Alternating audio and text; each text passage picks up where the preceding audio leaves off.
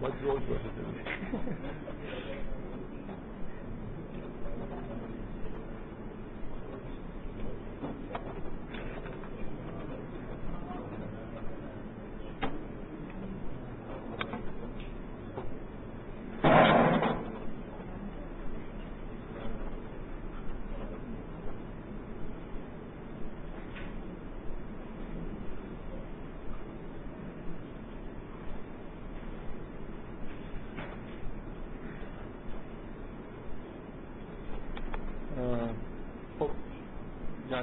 بحث سوره آل امران رو ادامه میدم. این جلسه در واقع جلسه آخری که در مورد آل امران صحبت می‌کنیم. من یه یادآوری می‌کنم یه چیزایی هم اضافه می‌کنم به حرفایی که جلسه قبل زدم که تا اونجا که یادمه تا سر اگه اشتباه نکنم آیه 92 خوندیم. تا آیه ای که میگه کل تعام کان حلال بنی اسرائیل. من یه مقدماتی دفعه قبل گفتم که می‌خوام دوباره تکرار کنم. یه سری سوالایی که مطرح شد بعضیاش جواب داده نشد اینا هم یه خود یادآوری بکنم تا ادامه بدیم. دفعه قبل در مورد مقدمه سوره بحث کردم. فرض کردم حالا معمولا خب برای این متن که شما دارید می‌خونید خوبه مخصوصا توی قرآن خوبه که یه جوری به یه قطعه هایی تقسیم بکنید که مثلا مضمون مشترکی دارن بعد سعی کنید که این قطعه رو برای کنار هم بفهمید که معنی کل سوره چی میشه. طبعا خب یه متن طولانی مثل مثلا سوره آل امران خب یه قسمتش میشه گفت حالت مقدمه داره که من حالا اینکه از کجا تا کجا رو بگیم مقدمه هم که یه جور چیز خیلی دقیقی نیست. ممکنه یه نفر یه قسمت دیگر رو هم مقدمه فرض بکنه. به هر حال یه قسمتی از اول سوره تا سر این آیه شهد الله انه لا اله الا الله یه جوری به یه دلیلی به نظر من مناسبه که بگیم مثل مقدمه سوره است.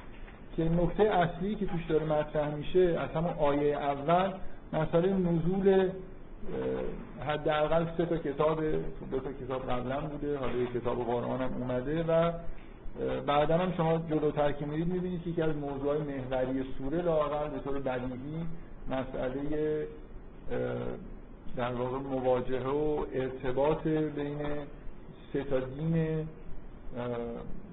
به اهل کتاب و مسلمان که توی این سوره تا یه جاهایی شما مشخصا می‌بینید که تمرکز روی یه همچین بحثایی.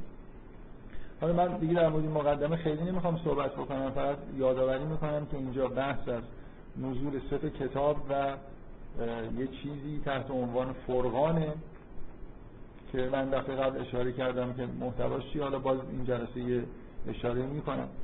تا اینکه در واقع اصل شاید خود محتوای سوره از این آیه شهید الله انه لا اله الا الله شروع میشه. من سعی کردم قبل از اینکه وارد سوره بشیم یه سری سوالایی رو مطرح بکنم که فکر می‌کنم که جواب دادن بهشون خیلی مهمه و یه جوری با محتوای این سوره مربوط میشن. مثل سوالای این که اصولا شما وقتی که میشنوید هم آیه اول رو می‌خونید. دو تا آیه اول رو می‌خونید که سه تا کتاب خداوند نازل کرده. سه تا شریعت در واقع ما داریم. و در اساس این سه تا شریعت سه تا جامعه دینی شکل گرفته که حالا ما تو این سوره داریم در مورد رابطه بین این ادیان صحبت می‌کنیم. خب سوال این که شما باید جوابایی داشته باشید در اینکه خداوند چرا اصولا کتاب نازل می‌کنه که این مربوط به این سوره نیست. این بیشتر در واقع سوره بقره است که توجیهی وجود داره که شریعت چرا باید وجود داشته باشه. ولی همینجا شما در مورد اینکه چرا جامعه دینی باید تشکیل بشه. قابل تصوره که خداوند مثلا ادیانی هدایت هایی رو برای بشر بفرسته ولی لزوما جامعه دینی تشکیل نشه. که اجمالا فکر می‌کنم که در مورد چیزی که زیاد من بحث کردم تو جلساتی که قبل داشتیم در مورد اینکه همون ابتدای سوره بقره تمرکز اینه که باید شریعت داشته باشه. برای خاطر اینکه آدما باید بتونن عبادت بکنن آدما و خداوندمون وعده ای که بعد از حبوط داده هدایت رو به مردم برسونه که اینا در واقع مقدمات اینه که لازمه یه پیامبرانی باشن شریعتی وضع بشه سوال دوم که چرا جامعه دینی باید تشکیل بشن من اجمالا بهش اشاره کردم.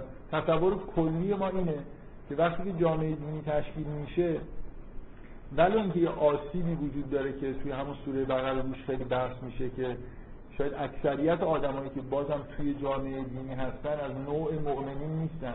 به معنی واقعی کلمه از نوع الذین فی قلوبهم مرض هستن. یه در واقع نفاق همیشه انگار اکثریت پیدا می‌کنه و خیلی ظهورش زیاده.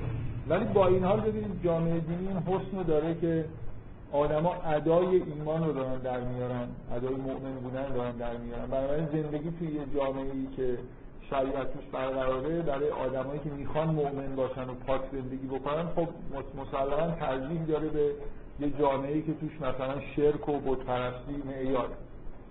شما توی قرآن مثلا فرض کنید توی دو سه جای همچین نکته رو می‌بینید که پیغمبرایی میان بعد مثلا تو سوره یاسین. یه آدمی هست که میاد از این پیامبران حمایت بکنه. یه نفر تو اون روستا یا حال قریه که اونجا هست آدم مؤمن. خب آیه میگه که وجا من اقصى المدینت رجل یسا.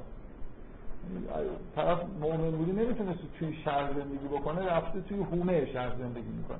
یا در مورد داستان موسی وقتی موسی نفر رو می‌کشه و حالا قراره که یکی بهش خبر بده که دنبالتن عین همین آیه اونجا هست. و جا من اقصى المدینت رجل یسا فکر عبارت همین قال ان ملع نمی‌دونم میگه که اون کسایی که ملع می‌خوان که تو رو به قصد برسون اینجا آدمای خوب توی جامعه ای که جامعه دینی نیست متواری میشن دیگه نمی‌تونن با مردم زندگی بکنن. اون آداب مشرکانه نمی‌تونن شریک باشن جامعه نمی‌تونن راحت زندگی کنن. خب جامعه دینی مستقر میشه. برای افراد برای مؤمنین یه جور فوایدی داره و می‌تونن راحتتر زندگی کنن. مثلا توی سوره نور هم یه بار همین بحث کردم. مدینه رو تو سوره نور می‌بینید که به نظر می‌رسه خب خیلی از نظر معنوی اوضاع خیلی جالب نیست ولی به هر حال حرف از این که یه خانه های نورانی هم وجود داره. خلاصه یه خانواده های تشکیل میشه زندگی می‌کنن توی جامعه. این در اصل تشکیل جامعه دینی توجیه کلی ما داریم. ولی چرا سه تا شریعت باید وجود داشته باشه؟ چرا چند تا شریعت باید وجود داشته باشه؟ چرا سه تا باید وجود داشته باشه؟ بکنم یه سوالاییه که خیلی شاید جواب دادن بهشون راحت نباشه. من یه باری استدلالی کردم که چرا حداقل باید دو تا دین وجود داشته باشه. نه نمی‌دونم بله. چی رو چی رو نفهمیدید که؟ چرا باید؟ آخرین دین حداقل دومین دین باشه. بزرگتر مساوی شما دو در خاطر اینکه همونطوری که شما تو قرآن می‌بینید شما می‌خواید یه مسائلی رو مثلا حقایقی رو نازل کنید در موردشون بحث بشه. مثلا کتاب قرآن دین آخر باید یه کتاب مثل قرآن داشته باشه. من اینجا سعی کردم توضیح بدم که ضروریه که مثلا معجزه پیامبر خاتم کتاب باشه و باید یه همچین کتاب وجود داشته باشه. که برای همه آدمایی که تا قیامت هم میان یه جور هدایت بهشون برسه خب حالا تو این کتاب تو قرآن چقدر بحث درباره خود ادیان درباره بنی اسرائیل درباره اهل کتاب؟ یکی از مهمترین موضوعایی که شما باید به متدینین توضیح بدید اینه که فسادایی که به وجود میاد تو جامعه دینی چیه؟ انحرافات چجوریه؟ بنابراین حداقل من یه مثال لازم دارم که یه استدلال یه استدلال من نمی‌خوام بگم که خیلی اینکه حداقلش اینه که اگه هیچ دینی قبل از اسلام نبود اگه یه, یه بار خداوند یه پیغمبر میفرستاد فقط در مورد طبیعت احتمالا باید صحبت می‌کرد. چون اون کتاب یعنی نه جامعه وجود داره جامعه دینی وجود داره. به غیر از اینکه من اونجا روی این تاکید کردم که سلسله انبیا فرهنگ بشر در واقع به یه جایی رسوندن در حداقل زمان که بشه اصلا این همچین کتابی نازل بشه. یه بحث کلیه. ولی در ضمن با من چیز حاشیه‌ای گفتم که چون خیلی مهمه که خود دین انعکاس پیدا بکنه توی کتاب توی کتاب قرآن مثلا کتابی که آخره. خب بنابراین قبلش باید ادیانی وجود داشته باشن مردم متدین زندگی کرده باشن و مواجهه شما ادیان رو با بیرونشون ببینید داخل خودشون چی میگذره. اینا همه تو قرآن هست دیگه و این در واقع مزیت قرآنه که قبلش در واقع یه سنت دینی وجود داره. و واقعا حجمی از قرآن که به این موضوع اختصاص داره زیاده. نشون میده که چقدر مهمه دیگه چقدر مهمه که ما از این آیه ها چیزایی یاد بگیریم و استفاده بکنیم. هرچند ممکنه دوست نداشته باشیم که یاد بگیریم. که ما کلا راحت تریم که فکر کنیم که اینا در مورد اوناست دیگه. آیه هایی که مثلا خود آیه های بدی هستن داره میگه که اونا چقدر آدم های بدی بودن. در حالی که اینجوری نیست. بله. و خب مسیحی هم هستن. وقتی قرآن بهش نازل می‌شد که رومو گرفته بودن اصلا. اوایلش.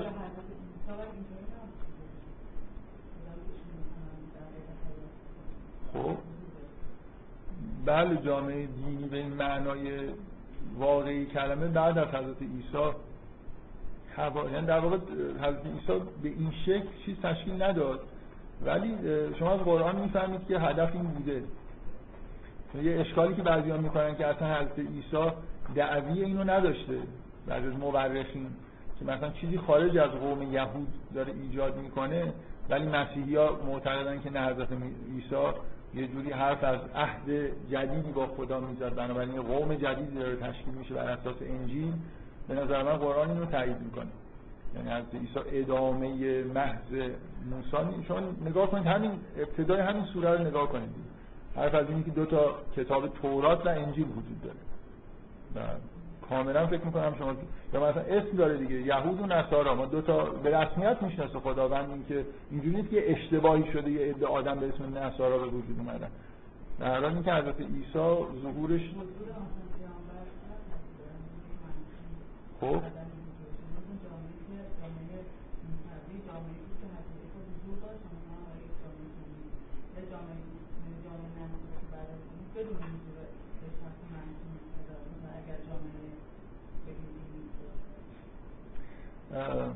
خب شده دیگه. من نمی‌دونم. شما به سراحت داره قرآن. اصلا الان بعضی به قرآن این ایراد می‌گیرن که چطور انجیل رو کنار تورات میاره در حالی که مثلا وحی به اون صورت به نظر میاد به فکر تو فهم مفهوم انجیل یه خود مشکلی وجود داره که بعضیا فکر می‌کنم اینجور درشون سوء تفاهمه که. در هر حال قرآن حرفش اینه که یه چیزی در کنار تورات و اسم انجیل وجود داره و بر اساسش هم جامعه تشکیل شده و هیچ جا شما نمی‌بینید که نسبت اصل ماجرا ابهامی وجود داشته باشه که اشکالی بوده. و حضرت و مسیحی ها معتقدن که حضرت عیسی خودش این کار رو کرده. دوازده تا حواری انتخاب کرده به تعداد مثلا سبت بنی اسرائیل و در واقع حرف از تشکیل اسرائیل جدید زده و این حرفا اینا نسبت میدنش به حضرت عیسی و خیلی از مورخین میگن که اینجوری نیست ظاهرا. مثلا اسناد تاریخی به اندازه کافی پیدا نمی‌کنن که حضرت عیسی حتما و میگن که شاید مسیحی ها خودشون در اینکه استقلال پیدا کنن این حرفا رو زدن ساختن. به نظر من قرآن تاکید می‌کنه که اینجوری نیست تایید می‌کنه که اینجوری نیست. و قوم در واقع حضرت عیسی جامعه دینی رو تشکیل داده. و از شریعت موسی هم بیرون اومده. یعنی شریعت جدیدی در واقع از عیسی آورده به صورت تخفیف دادن یه چیزهایی و الاخر. خب این اینا اینا یه سری چیزای کلیه در مورد اینکه و خیلی مهمه خیلی خیلی مهمه که این چیزها رو خوب درک بکنید یعنی هرچی عمیق‌تر شما علت این که شریعت وجود داره جامعه دینی تشکیل شده من مطمئنم که شما خیلی درک عمیقی این که چرا باید جامعه دینی تشکیل بشه ندارید. تقریبا مطمئن فکر می‌کنم اصلا موضوع خود سختی چرا باید یه یه عده دنبال مثلا از موسی را بیفتن؟ من, من سعی می‌کنم تو این جلساتی که در مورد یهودیت قرار بحث بشه یه خورده این مسئله رو با تاکید زیاد مثلا موضوع چیه؟ چرا یه همچین اتفاقی داره میفته توی دنیا؟ انگار خیلی چیزا برنامه ریزی میشه که بالاخره یه حضرت موسایی بیاد و یه عده‌ای دنبال خودش راه بندازه و اینا یه گروهی بشن که مثلا یه جامعه ای هستن. با همه آفاتی که جامعه دینی داره در حال همچین جامعه تشکیل امت مثلا موحد تشکیل بشه مهمه که این چیزها رو خوب بفهمیم ولی فعلا توی این سوره نقطه اساسی مسئله کنار هم بودن این سه جامعه است و یه جاهایش بیشتر اینه که مطرحه. نه توجیه این که چرا باید سه تا دین وجود داشته باشه. چیز عمیقی به نظر من وجود داره که چرا سه تا دین وجود داره. با اون استدلال که الان در موردش بحث شد بزرگتر مساوی دوش ثابت میشه. ولی این سه یه عددیه که فکر می‌کنم روش باید یه خورده فکر بشه. یعنی یه, یه جوری این سه تا دین یه حالت مکملی دارن. یه, یه جوری حکمتی توش هست که سه تا دین من اصرارم اینه در دفعه قبل گفتم و الانم اصرار می‌کنم که قرار نیست که این ادیان از بین برن یه دین بمونه. سه تا امت از بین برن و یه امت بمونه. کلمه دین رو با مسامحه ما به کار می‌بریم در اینکه تو قرآن یه جور دیگه ای در قرآن یه دونه دین وجود داره اونم اسلامه. سه تا صورت داره مثلا. سه تا امت بر اساس این دین تشکیل شده. این چیزیه که شما توی قرآن در واقع از واژه دین اینجوری استفاده میشه. خب هرچی این سوالا رو عمیق‌تر در واقع بتونیم جواب بدیم اون وقت یه چیزی داریم دیگه. در واقع مزیتی داریم برای فهمیدن یه بخشایی از قرآن از جمله خود سوره آل عمران و از جمله این سوره که می‌تونه در واقع به ما کمک کنه که یه چیزایی رو عمیق‌تر بفهمیم. شما یه کاری که می‌تونید در واقع با یه سوره مثل سوره آل عمران و بقیه آیات قرآن که در مورد اهل کتاب انجام بدید اینه که شما هر جور است... تئوری که برای خودتون داشته باشید که شریعت چیه کتاب چیه نمی‌دونم چرا ناظر شده چرا چند تا سوال آخر که هدف نهایی چی بود و شما اگه تئوری خوبی داشته باشید اون وقت می‌تونید عرضه بکنید ببینید از توش مثلا اینجور رابطه بین ادیان در میاد یا در نمیاد.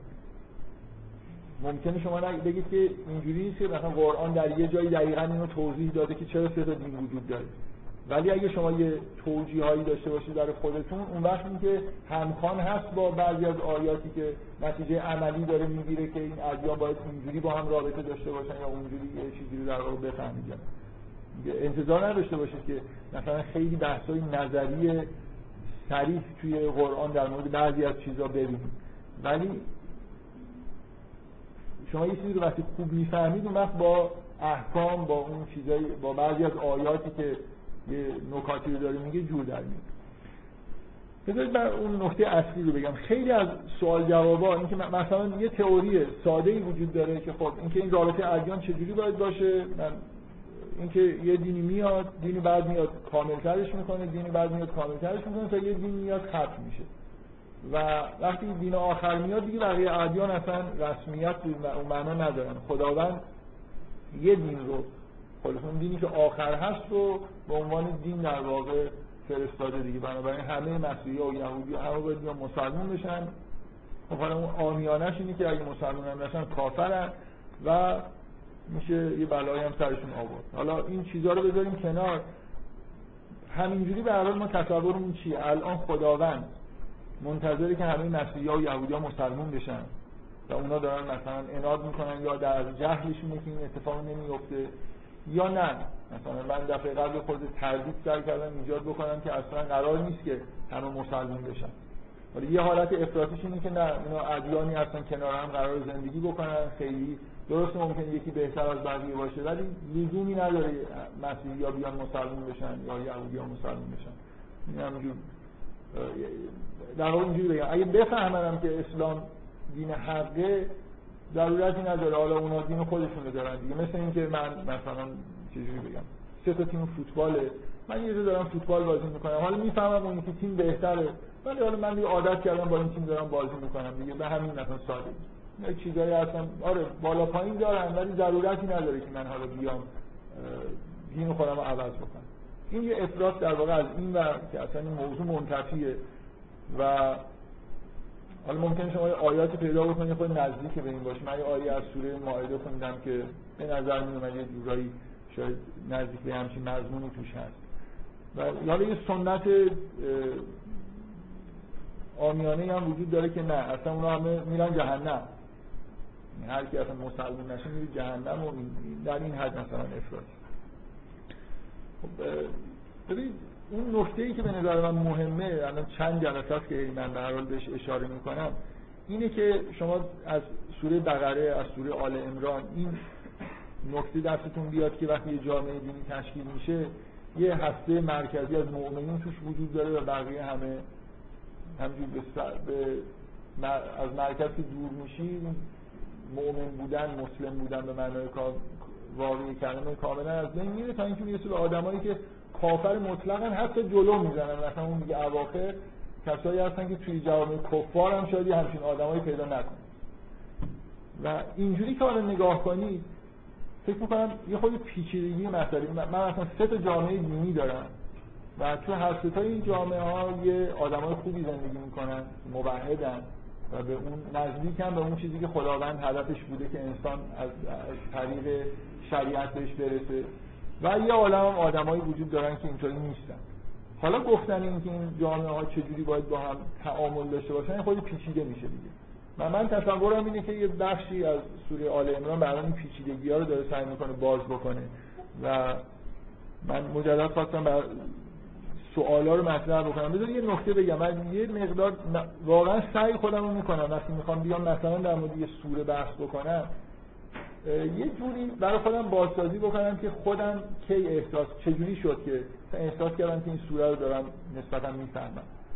در, در مورد سوره آل عمران که سوره بزرگ و یه مقدار شاید ظاهر پراکنده ای داره واقعا من در یه موقعی که چند بار مثلا سعی کردم این سوره رو بفهمم خیلی خوب برام جا نیفتاد که کلش خلاص در مورد چیه؟ به نظر میاد واقعا دو تا موضوع خیلی مجزا رو داره در موردش بحث می‌کنه. در خود من اینجوری بود که به ذهنم رسید که کاملا بشینم مستقل از اینکه سوره رو بخونم فکر کنم. به این موضوعی که فکر می‌کنم تو این سوره هست مثلا ارتباط ادیان. ببینم اگه الان این نفر از من بپرسه که این ارتباط چجوری باید باشه من چه جوابایی دارم؟ اصلا چه چیزایی مهمه که در موردش بحث بشه؟ یعنی واقعا یادمه که یه بار نشستم یه سوال طرح کردم. برای خودم. مثلا بشینم فکر کنم الان مثلا مسیحا چی کار باید بکنم مسلمونا با اونا چجوری باید رابطه داشته باشن؟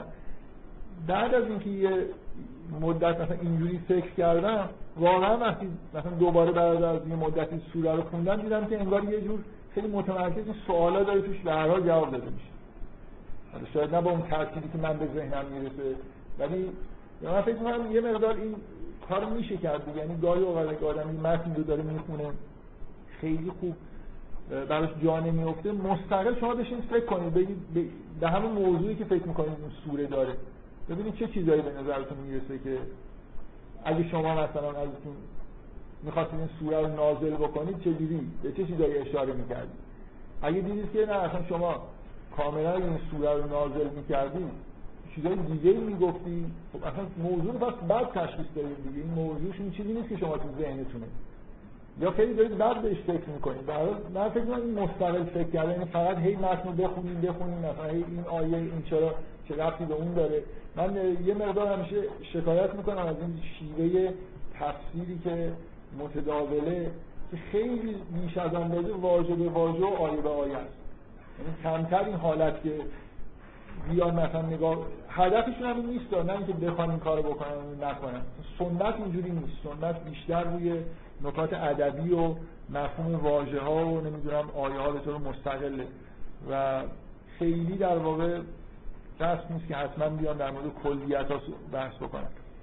فکر می‌کنم اگه بخوام کلیت رو در بیاریم خوب شما یکی دو بار که می‌خونید یه موضوع دستتون میاد گاهی بشینید در خودتون مستقل فکر کنید. فکر می‌کنم اگه خیلی دیدید که افکارتون تو اون موضوع تباین داره با اون چیزی که توی سوره هست شاید اصلا اشتباه تشخیص بدید که موضوع سوره چیه. حالا برای من علت این که این سوالا رو تکرار می‌کنم برای خودم مهم بوده که یه مدت مثلا مستقل نشستم به این موضوع ارتباط ادیان فکر کردم و بعد احساس کردم که خب دوباره که خوندم خیلی به نظر بحث منطقی تر من منطق کار در واقع اینه به نظر من از اینجا که از ان الدین عند الله این شهید الله انه لا اله الا الله که میگه مفهوم اسلام رو اون چیزی که هدف شریعته باطن در واقع دین رو اون چیزی که مشترک بین همه جریان انبیا هست. اینو مطرح مثل اینکه اول کار مقدمه که بگذاریم اینو جا میندازه. یه چیزی هست به اسم یه حالت اسلام. اسلام یعنی اولا همیشه مفهوم اسلام همراه توحید میاد و همراه با حضرت ابراهیم. با هم دیگه همش یه جورایی مربوطن. هر وقتی حرف توحید و شرک و هست معمولا یه قرار یه پیغمبری ذکر بشه اسم ابراهیم میاد به عنوان سلسله انبیاء مثلا توحیدی که یه جوری اصله موحد بودنه. واقعا به طور شگفت انگیزی در قرآن هر وقت اسم ابراهیم میاد یه جوری انگار یه الزامی وجود داره که این جمله گفته بشه که و ما انا من المشرکین آدم تعجب می‌کنه از اینکه چقدر این تکرار میشه. هر جا اسم ابراهیمه حتما آیه ختم میشه و انا گاهی دو بار. با فاصله مثلا دو آیه. این خیلی مهمه که این مشرک نبود یعنی انگار اولین آدمی که یه جوری کلا دیگه توحید خالص خالص بشه. اینکه اسلام با دوری از شرک و موحد بودن و یه مفهوم اساسیشه و چون خداوند همون حقه مفهوم اسلام میشه این که شما اهل حق باشید. یعنی اولا حقیقت رو تشخیص بدید. ثانیا ازش تبعیت بکنید. آدم مسلم آدمیه که شما اگه براش یه آیه قرآن بخونید می‌فهمه که این منشأش حقه. یعنی آدم مسلم واقعی فرق حق و باطل رو می‌فهمه دیگه. شما یه حرف درست که بهش می‌زنید مثلا یه جوری درک می‌کنه که این حرف و خوشش میاد. از حقیقت خوشش میاد از باطل بدش میاد و پیرو پیروی هم می‌کنه از حقیقت.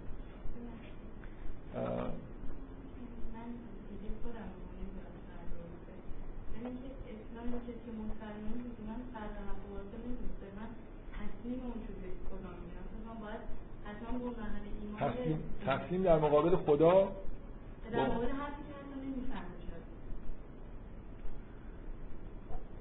یعنی تقلید کردن از چیزهایی که به شما گفتید دیگه. این معنی اسلام نیست توی قرآن.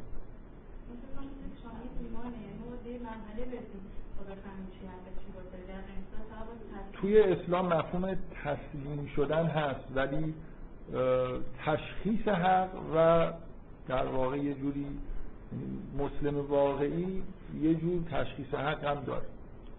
اصلا اینجوری که شما میگید نیست. اینکه من این چیزایی شنیدم فکر می‌کنم. ببینید شما اگه یه چیزا من من فکر مشکل اینجاست. شما فکر می‌کنید مثلا تسلیم شرع شدن یعنی جزئیات شریعت رو فهمیدن. مثلا اینجوری نیست. شما درک می‌کنید که این پیغمبر خداست؟ درک می‌کنید؟ خود شریعتی هم آورده. هر چقدر که بفهمید یا نفهمید در حال پیروی می‌کنید. مثلا این نیست که جزئیات شرع مثلا اینه که اینکه شما دارید میگید ممکنه با این اشتباه بشه که من یه آدمی هم که تسلیم اون چیزایی هم که شنیدم. بین مسلمان به دنیا اومدن. بعضی اصلا خیلی تسلیمن آخه. هر چی بهشون میگن تسلیمن. این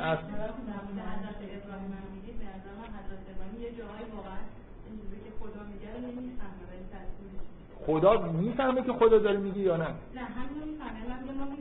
من تسلیم بودن در مقابل خدا نه در مقابل حرفی که میگن خدا گفته.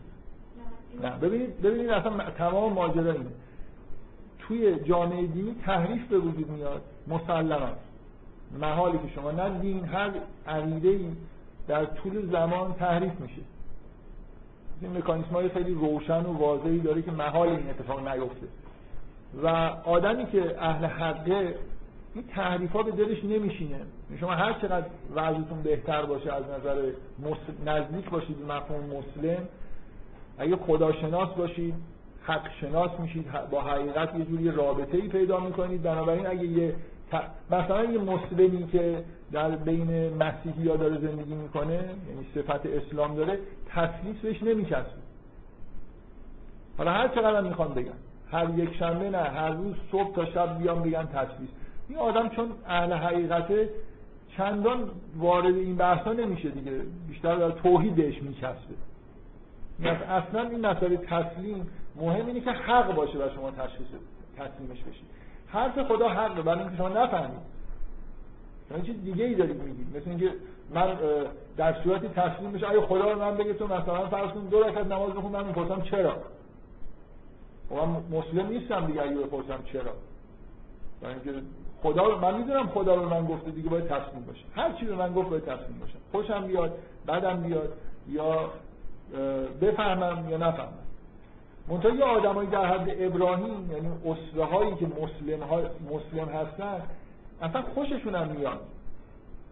از همین چیزایی که خدا میگه. ما ممکنه اینجوری نباشیم. به هر حال تسلیم فقط این نیست که من یه چیزی به هم بگن و من تسلیمش بشم. باید حق باشه و تسلیمش بشم. الان خیلی آدم تو جامعه ما زندگی می‌کنن. یا تو جامعه مشرکی. خیلی آدم های تسلیم اونجا زیاد بودن دیگه. اصلا شرک مبناش بر این نوع تسلیم بود. یه چیزایی بهشون گفته می‌شد انجام می‌دادن. یه راست هم میان جهنم. تسلیم حق شدن. باید حق رو تشخیص بدید باید تشخیص بدید این حرف خدا هست یا نیست. الان یه نفر بیاد به شما به هر چی بگه بگه اینا حرف خداست. من دارم بهتون میگم حرف خداست. خیلی مثلا اسناد مدارک کتاب تحریف شده برای شما بیاره. اگه تشخیص ندید نشون میده که مسلم نیستید. یعنی اسلام دو تا چیز داره. جنبه شناختی داره و جنبه عملی داره. صرفا چیزی صرف اینکه بشناسید عمل بکنید نیست باید حقیقت درک بکنید و عمل بکنید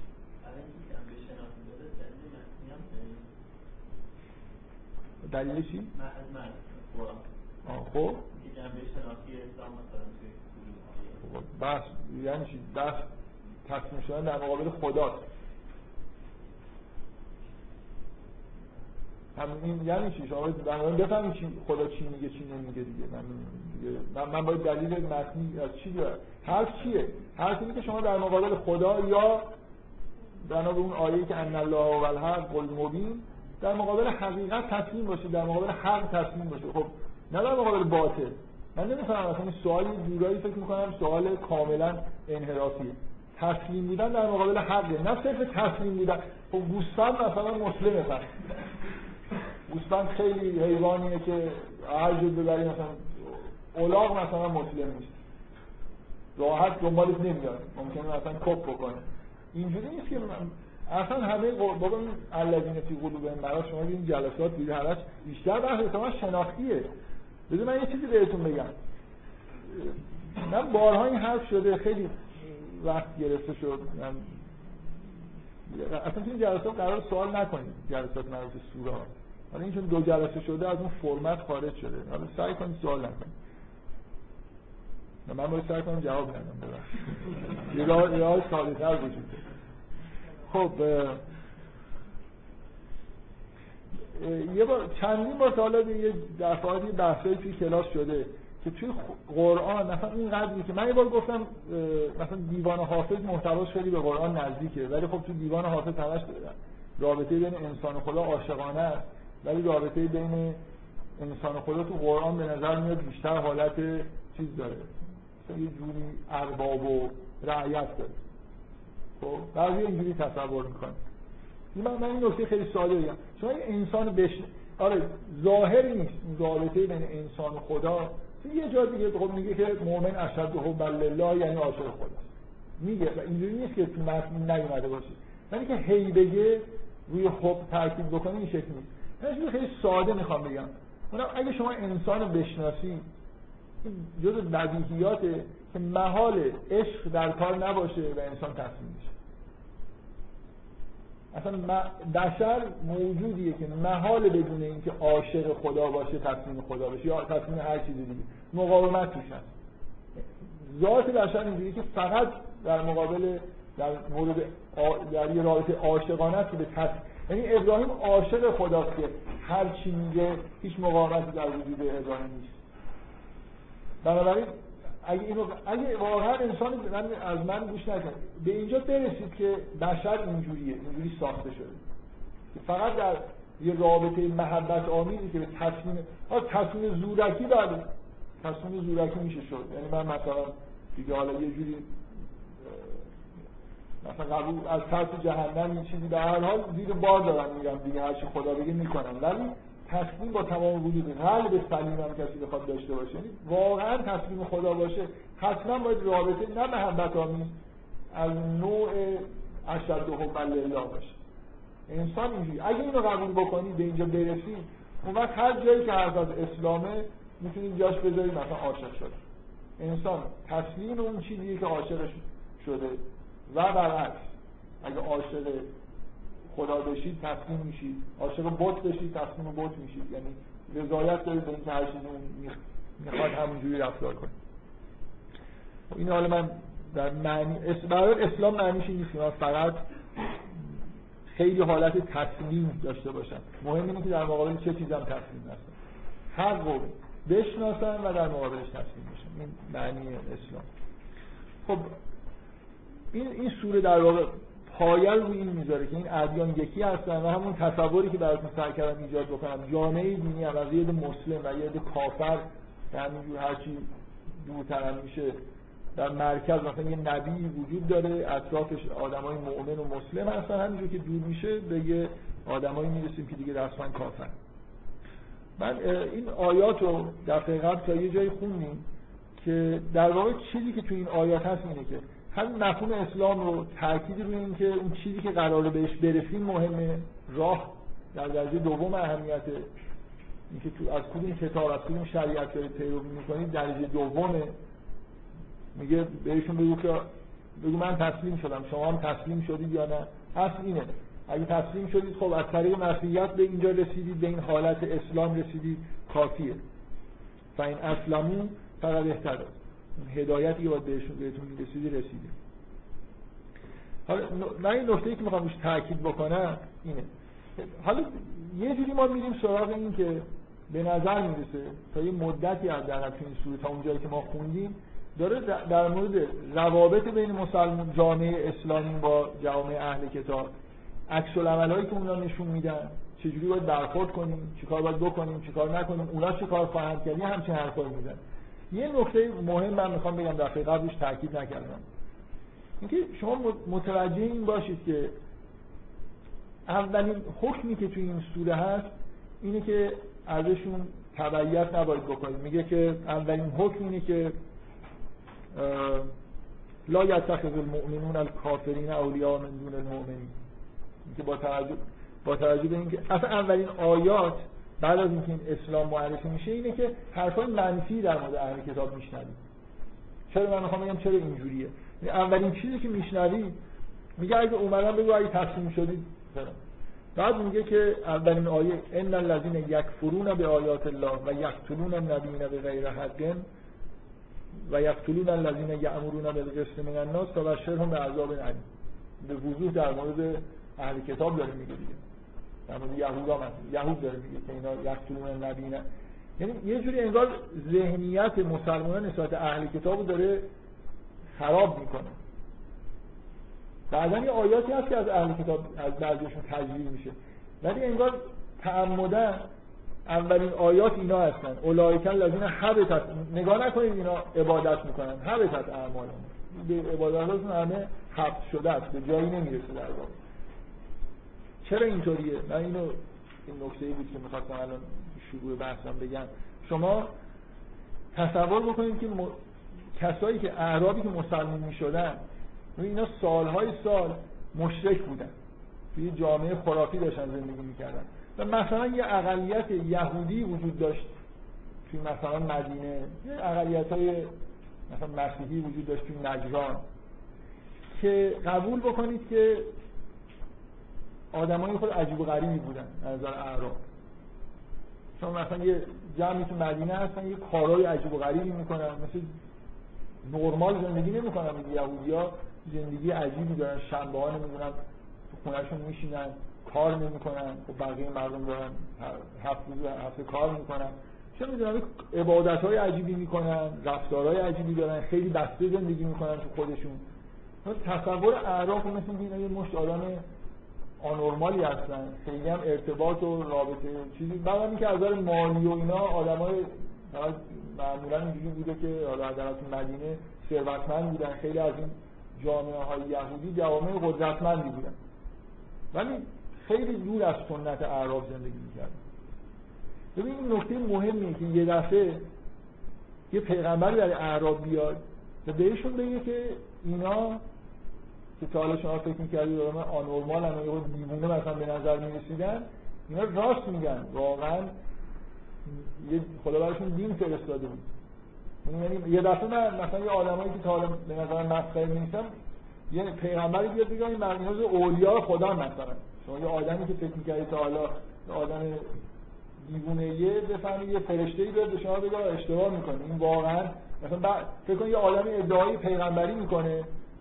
حرفای عجیب و غریب هم می‌زنه و شما به نظرتون بیاد که این طرف داره به سرش ولی یکی بیاد برای شما خبر بیاد اینجوری مطمئن بشید که نه این به سرش نزده شما نمی‌فهمید. این آدم خیلی سطح بالایی از نظر معنوی من می‌خوام بگم این خطر وجود داشت که مسلمان ها خیلی نسبت به یهودی ها احساس خوبی داشته باشن.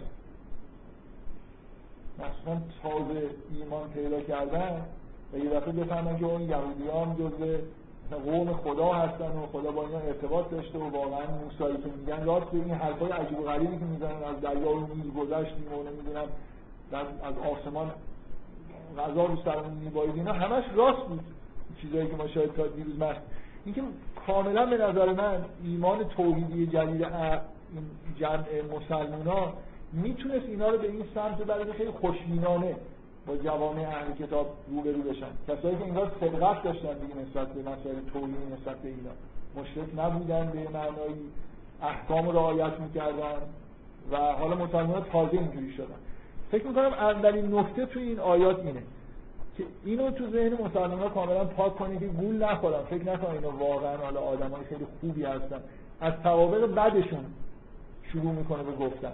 به جای از عبادت کردن و مثلا خوبیاشون بگیم و اولین حکم اینه که به مسلمان اختار می‌کنه که لا یتخذ المؤمنین از کافرین اولیا نباید جوری بشه که اینا مثلا به شما حالت توی رابطتون حالت مسلط داشته باشن.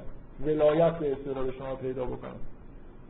و چون اینا جوامع قدرتمندی هستن قبل از اینکه اون آیه رو بگه با یه آیه خیلی معروف و زیبایی که قول الله قول اللهم مالک الملک این میاد که یه جوری تاکید می‌کنه که عزت و همه چیز دست خداست. یه بار گول اینو نخورید که مثلا برای اینکه قدرتمند بشید برید با اینا بخواد متحد بشید.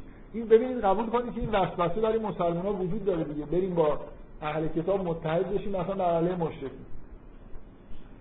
یه جورایی این در اینکه اینا قوی هم پول دارن ابزار جنگی دارن. ما خیلی مثلا الان موجودات ضعیف و تحت فشاری هستیم. یه جوری اولین چیز اینه که خداوند اینو نقض داره تو ذهن مسلمان ها پاک می‌کنه.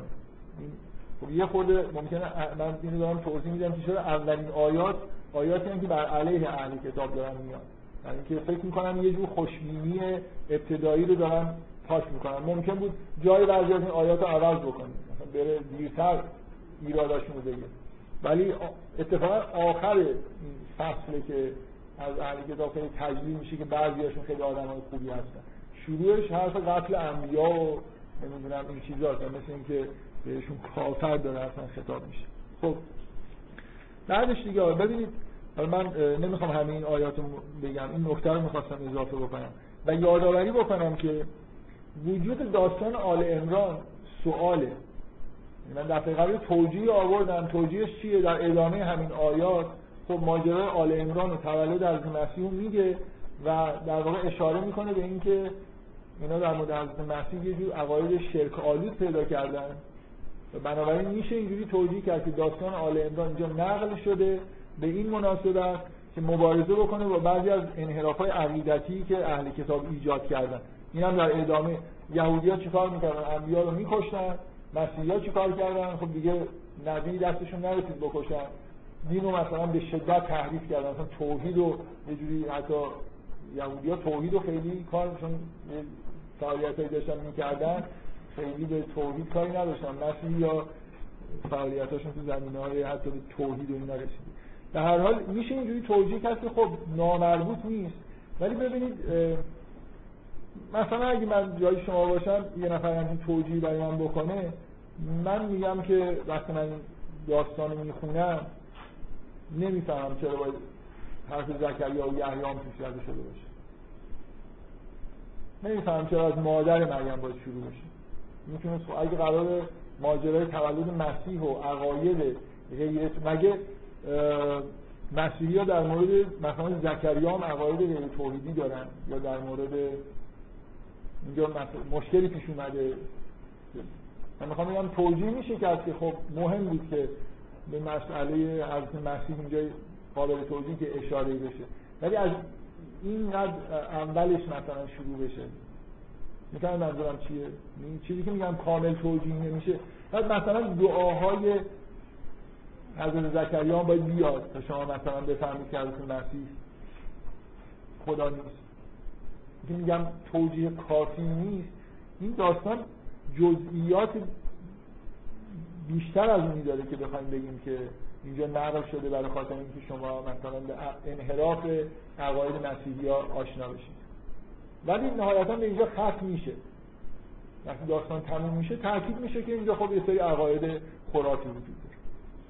در مورد حضرت مسیح. آیه مباهله میاد و بعدش دوباره این آیات ادامه پیدا می‌کنه. خب حالا بذارید اولین حکمی که اومده حکم اینه که ولایت در شما نداشته باشن زیاد بهشون نزدیک نشید که مثلا مسلط بشن. بعدم اینکه این حکم معروف که یا اهل کتاب تعالی الی کلمت سواء بین و بینکم. از یه جایی به بعد من اینا رو چون دفعه قبل بحث کردم دیگه نمی‌خوام صحبت بکنم. از یه جایی به بعد این مجموعه آیات میاد که اصلا اهل کتاب داره تصویر می‌کنه برای مسلمان غالبا منفی. که مثلا من دفعه قبل این واژه رو به کار بردم الان من باز به کار می‌برم. یه جور واقعا فضاحت هایی رو شما می‌بینید. اینکه اینا این حالت انحرافی که پیدا کردن از اصل اینکه باید به اسلام برسیم. براشون مهم شده که طرف مسیحی باشه. براش مهم شده که طرف یهودی باشه. و دلش نمی‌خواد یه آدم خوب موحدی خارج از جامعه خودش زندگی کنه. می‌دونید؟ حالتی که ما هم شاید تا حدودی داشته باشیم. جوامع دینی یه به جایی می‌رسن. اگه الان مثلا شما یه کسی بهتون بگه که یه عارف بزرگی بین مسیحی ها به وجود اومده که حتی یه کتابی نوشته از کتاب ابن عربی هم یه جوری جالب تره یه جوری خوشتون نمیاد دیگه. نه؟ خوشحال نمیشید. با حالت انکار برخورد می‌کنیم. ما نحن ابناء الله اونا من می‌گفتن ما انتظار داریم که همه خیر و اینا اصلا سر ما نازل بشه. حالا اگه در سرزمین کفار باشه که دیگه بدتر طرف نه مسیحی باشه نه یهودی مثلا یه دفعه از توی غار یکی در بیاد و خیلی حرفای توحیدی جالبی بزنه. اصلا اصلا جالب نیست. این اینو بهش میگن برق.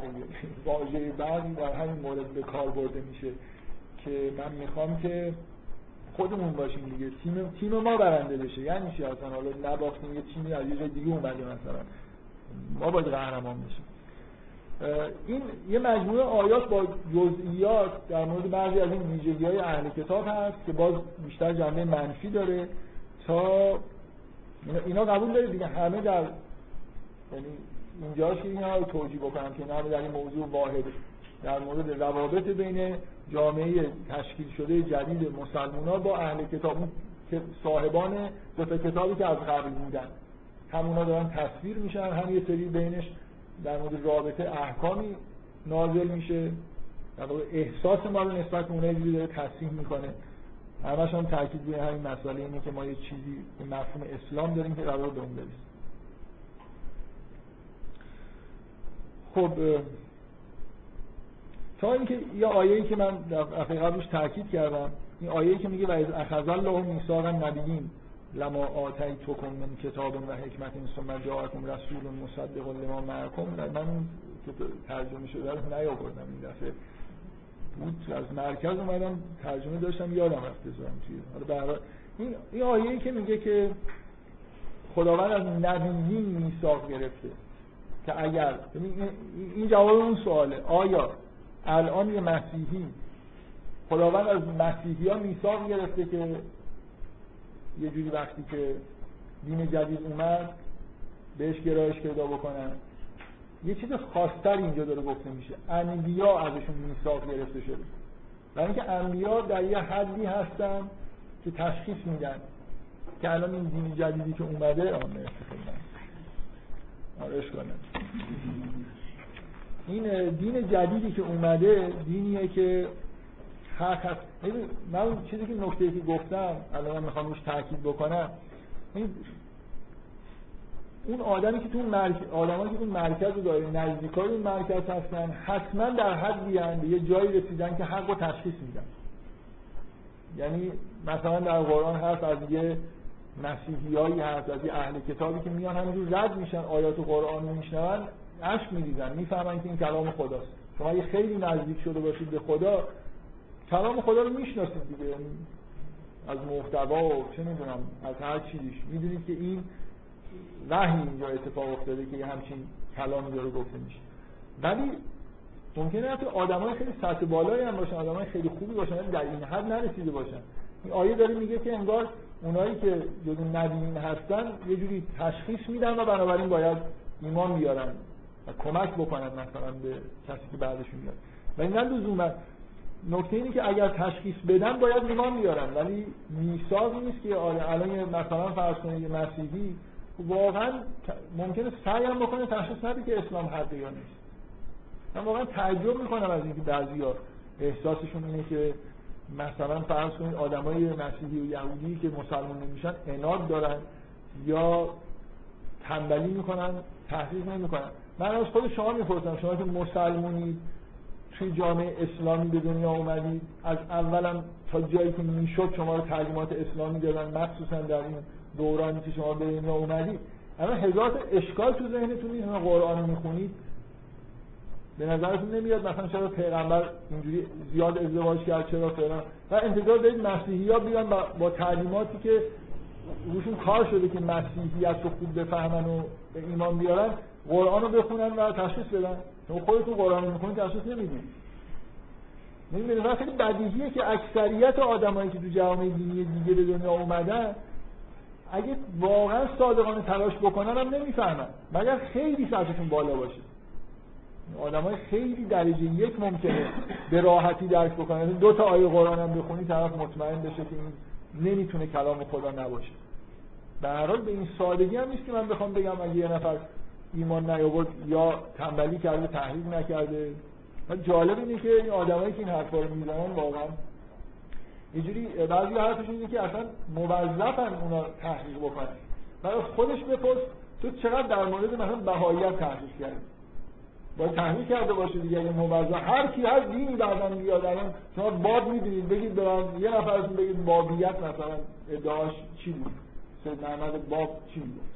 باید تحلیل کرده باشید دیگه شاید حرف درستی زده باشه. اگه من اگه میگید که ما یه جورایی چون تو قرآن نمیشه خاتم النبیین دیگه بعدش پیغمبر می‌دونیم پیغمبر نمیاد. خب مسیحیان دل... به دلایلی میگن که خاتم النبیین بوده دیگه. یهودی هم, میگن یهودی میگن ما می‌دونیم که اون آدمی که باید بیاد این مشخصات لیستشو داریم تو تورات. اگه اینه که مثلا شما به کتاب خب شما از کجا مطمئنید قرآن اصلا تحریف نشده باشه؟ این آیه رو بعدا یه نفر توش یه دونه آیه رو اضافه کرد. یه جا اومده دیگه. زیادم که لازم نیست زحمت بکشید و برای همه هر کی الان میاد در مورد لیبرال دموکراسی هم شاید یه نفر ادعا باید بره تحقیق بکنه می‌کنیم اتفاقا آدمایی که این حرفا رو می‌زنن هم اونایی که هیچ تحقیق نکردن و نمی‌کنن ولی بقیه باید بیان تمام عمرشون رو بذارن. بگذاریم. من زیاد این حرف تکرار می‌کنم و این حرف عصبانی کننده خب خودم میگم بعد عصبانی هم میشم. بهتری که نگم. خب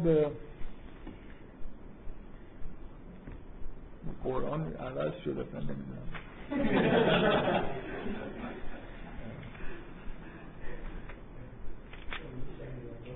آخه بعضی تفاوت این ور باشه الان این ور مثلا یه طرفش نوشته. نه با آره شهید الله چی؟ شما خیلی عرب افتید من این آره آیه 80 یک. آره این مسئله میثاق بعد بذارید یه نکته دیگه هم هست. من دیگه چیزایی که بحث کردم و نمی‌خوام دوباره بگم.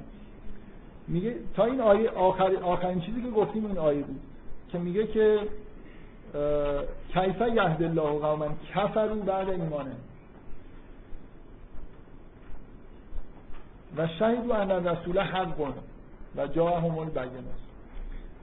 ببینید این آیه یه جوری معنیش اینه. این ادامه همین حرفاییه که الان من داشتم می‌ذارم اگه کسی بفهمه شهدی جواب اون حالت شهدو ان رسول حق. کن کسی بفهمه که این رسول حقه یه اون آیه قبلی در واقع یه جوری انگار داره میگه که خب انبیا می‌فهمن حقه بنابراین میثاق با ازشون گرفتیم باید ایمان بیاره این آیه میگه اگه کسی بفهمه که حقه و ایمان بیاره و جا هم البینات و بیناتی درش در واقع پیدا بشه و بعد کافر بشه این دیگه تا دلتون بخواد یه تهدید وجود داره. تهدید تهدید عجیبی وجود داره که اگه این الذین کفروا بعد ایمان ثم ازدادوا کفرا لم تقبل الله لم لم تقبل توبتهم و اولئک هم ظالمون توبهشون هم قبول نمیشه. یعنی اگه الان کافر آمدن فهمیدن پیغمبر حق دوباره برگشتن کافر شدن. یه پله از اینکه بودن بدتر شدن اون وقت دیگه اصلا یه موانعی در واقع پیش اومده که دیگه توبه هم نمی‌تونن بکنن. در مورد اون حالت اول میگه اگه توبه بکنن پذیرفته میشه. خیلی تهدید شدید الله تو قرآن شاید که از وحشت اینکه به گفته بشه که یه شرایطی پیش میاد که دیگه توبه قبول نیست. در واقع اینجوری معنی بکنید که اینا نمی‌تونن دیگه توبه بکنن. نه اینکه یعنی اینا به اون حالت توبه نمی‌رسن دیگه. اگه یه آدمی از یه مراحلی بگذره دیگه اصلا امیدی به امکان توبه کردن براش وجود نداره. خب من شما نگاه نمی کنم که مثلا ندیدم سوال دارید خب من اینو آخرین چیزی بود که گفتم و از من سوال شد که پس نتیجه می‌گیریم که مثلا من قبلا یه بار گفتم که یه جایی تو قرآن هستین آدمای خوب مسیحی مثلا میان نگاه می‌کنن می‌فهمن به نظر نمیاد تو قرآن داره میگه اینا مسلمون شدن. میرن پس اینجوری نیست. این آیه اینو داره نرم می‌کنه نه. این آیه رفتی این آیه نمیگه که شما اگه الان فهمیدید که این رسول حضر باید اظهار ایمان بکنید. میگه باید ایمان بیارید. ممکنه طرف اظهار ایمان نکنه. یا آدم مسیحی که مطمئنه که این پیغمبری که دید از مدینه که داشت رد می‌شد اون پیغمبر بود. ولی حالا ممکنه به شریعت خودش باقی مونده باشه. این این رفتی کافر شدن یعنی چی؟ یعنی مثلا این که این آدم اومده اینجا مطمئن شده که حضرت تو مدینه است مطمئنه که این پیغمبره بعد برمیگرده تو قوم خودش. خب بعد یه جورایی دوباره تحت تاثیر همون چیزهایی که تعلیماتی که دیده آدما مثلا اینجا هست از اینه که به هر حال ایمان جدید آوردن ممکنه ممکنه باعث بشه طرف از زندگی دنیایش بیفته دیگه. مثلا اگه بخواد اظهار ایمان بکنه ممکنه ترد بشه از جامعه. اظهار ایمان نمی‌کنه برای خاطر اینکه ترد نشه برای خاطر اینکه مال اموال خودش رو حفظ بکنه و الی آخر. به دلایل دنیوی خب اینی همینه که و بعد چون نمی‌خواد اینجوری کم کم چیزایی که بیانات بود تو ذهن خودش خود پاک می‌کنه آدم از این کارا می‌تونه بکنه دیگه. خیلی در از مدتی اصلا میگه که من چرا اونجا نه تاثیر قرار گرفتم. این حرف که این ایراد داره. اون دلیلم که خود اینجاش مثلا کجه و اینا. خلاص یه جوری خودش رو قانع می‌کنه که نه اشتباه کردم که فکر کردم این پیغمبره. کافر شدن یعنی واقعا در وجود خودش نسبت به اینکه پیغمبری رو دیده و فهمید پیغمبره یه پرده ایجاد بکنه. خب؟ این چیزیه که جرمه. نه اینکه بره و به دلایل معقولی اظهار ایمان نکنه ولی مؤمنه متوجه شد نه؟ چیز ساده بود من چقدر بد گفتم. یه بار اینه که من بگم هر کسی فهمید پیغمبر حقه باید حتما اظهار ایمان بکنه و شریعتش رو عوض بکنه اصلا بیاد پیش پیغمبر زندگی کنه. این یکیه. این نرمالشه. آره یه همچین اتفاقی به طور طبیعی باید بیفته. ولی ممکنه استثنایی وجود داشته باشه. شاید یه نفر مثلا اینکه شیعیان بهش میگن تغییر. شاید یه نفر احساس کنه که من الان برگردم تو قوم خودم. اونجا اصلا فرض کنید که از علمای یهود ایمان آورد. مؤثرتر باشه که برگردم تو قوم خودش و سالها مثلا پنهانی ایمان داشته باشه کارایی بکنه. شاید بتونه قوم خودش رو با خودش برگردونه. مؤمنه اصلا رسما مؤمنه. ولی شاید هنوز داره به شریعت یهود عمل می‌کنه. اینجوری مثلا داره تغییر می‌کنه. اظهار ایمان اظهار ایمان کردن واجب نیست. ولی اینکه برگردی بری اونجا بعد کم کم یادت بره و اصلا فراموش بکنی که این چیزیه که اینجا در جرمیه که اینجا داره در موردش صحبت میشه. مسئله اظهار و عدم اظهار نیست. مسئله اینه که نپوشونی این حقیقتی که دیدی. به دلایل مثلا فرض دنیوی مثلا اگر این چیزی که جرمه. نه. این آیات ربطی به این نداره که آدما بلا فاصله وقتی فهمیدن که مثلا پیغمبر حقه حتما باید دینشون رو عوض بکنن. این نتیجه نمیشه ولی نباید اون حقیقتی رو که دیدن و درک کردن رو بپوشونن. فراموش بکنن این آخرین حرفایی بود که جلسه قبل زدیم. به احساس می‌کنم خیلی چیزی اضافه نکردم. لن برم گفتم که چیزی تا برسیم به این آیه. آیه کل و تمام. یه چیزایی که من دیگه از روش رد شدم هیچ اشاره نکردم. اون بحثی که در مورد که آیا ابراهیم مسیحی بود یا یهودی بود و خداوند میگه که مثلا ابراهیم قبل از نزول تورات و انجیل بود. این آیه آیه که اینجا هست من فقط بگم که به نظر میاد محتواش چیه و چه ارتباطی داره با اگه یادتون باشه حرف از اینه که من مرتب رو این تاکید کردم. اسلام یه جور بازگشت به دین ابراهیم. مدام تو قرآن به این تاکید میشه مثلا این مسئله دو شاخه شدن بنی اسرائیل و این آل ابراهیم یه چیزی که تو قرآن زیاد در واقع بهش اشاره میشه تو سوره بقره که حسابی اینکه این کعبه ای که اینجا بوده ابراهیم ساخته. یعنی قرار بوده که این پیغمبر اینجا ظهور بکنه این حرفا خیلی تو قرآن تاکید میشه. و اینکه توی همین سوره میگه که این دین به دین ابراهیم نزدیکترین دین به دین ابراهیم. نزدیکتر از این تاست. این خیلی معنی داره. خیلی رفت داره به اینکه چرا سه دین وجود داره. دین ابراهیم دینیه که جامعه دینی اسلام به معنی واقعی کلمه بدون جامعه دینیه. و این قراره که دینی باشه که در واقع یه جوری احیای دین ابراهیم باشه. این مجموعه آیاتی که اینجا هست از کل و تعام تا آیه 99 دقیقا این بحث داره خیلی در مورد شریعت این حرف رو می‌زنه که میگه که می‌خواد بگه که شریعت شما شریعت ابراهیم نیست. این شریعت نزدیکتر به شریعت ابراهیم این کتاب به تعلیمات ابراهیم نزدیکتر دو تا نکته که اینجا گفته شده یکی اینه که در قبل از اینکه تورات نازل بشه میگه که شما می‌دونید که قبل از اینکه تورات نازل بشه این چیزایی که الان شما حلال و حرام میگید حلال و حرام نبود.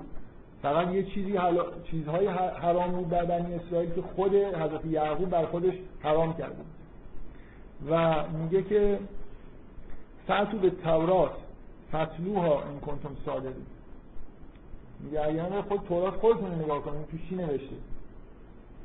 یا هنوز هم تورات این نوشته این چیز تحریف شده ای نیست. الان همین الان برید تورات بخونید ببینید این نوشته توش نوشته که از مثلا داستان که میگن کشتی گرفتن از یعقوب نمی‌دونم با خدا که اصلا توی تورات این شکلی نیست حالت مبتزلی نداره. به هر حال اینو نوشته که به یه دلیلی که می‌تونید تو تورات ببینید حضرت یعقوب خوردن یک قسمتی از چهارپایان رو بر خودش حرام کرد. و این سنتی شد که توی بنی اسرائیل بهش عمل می‌کرد.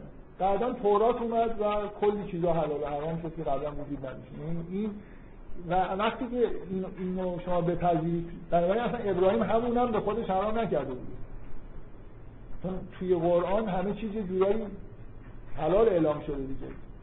و این نشون میده که این شریعت بازگشت به شریعت ابراهیم از این نظر هست به اضافه این که تاکید میشه در ادامه که حج به اصطلاح که مسلمان انجام میدن و ابراهیم بنیان گذاری کرده. بنابراین اینم باز یه غیر... دقیقا نقطه اینه که قبله مسلمان رو ابراهیم احداث کرده نه قبله یهودی ها قبله یهودی ها از داوود و سلیمان ساختن در اورشلیم. ادعاش هم ندارن. یعنی دو تا نکته است که اونا ادعاش هم ندارن. همین الان شما از ازشون بپرسید هم نمی‌تونن ادعا بکنن که اینجوری نیست. بنابراین دو تا شاهد مهم از این که ما دینی در واقع داریم که به دین ابراهیم داره برمیگرده و نزدیکی بشه این دو تا قول قول یا اهل کتاب لما تکفرون به آیات الله قول یا اهل کتاب لما تصدون عن سبیل و پایان این قطعه است که از تمام مدت در بحث می‌کنیم. پایان بحث با اهل کتاب و مسئله رابطه بین اهل کتاب باید ایمان بیارن نیارن مسلمان ها چجوری باید باشون برخورد بکنن؟ مجموعه ای از آیاتی که از اول در واقع در مورد این که حالا که سه تا کتابه و سه تا جامعه دینی اینا چجوری باید با هم تعامل داشته باشه. تا آیه شماره 100 که خطاب عوض میشه. خطاب دیگه با اهل کتاب نیست مستقیما یا ایها الذین آمن من دفعه قبل تاکید کردم که مقدمه آل عمران شباهتی داره به مقدمه سوره بقره به دلیل اینکه بازی دستبندی سگانه کافر و مؤمن و الذین فی قلوبهم مرض یا اینجا الذین فی قلوبهم زیغون. دقیقا همین تقسیم بندی است دیگه. این آدمایی که توی جامعه دینی هستن ولی واقعا مؤمن نیستن.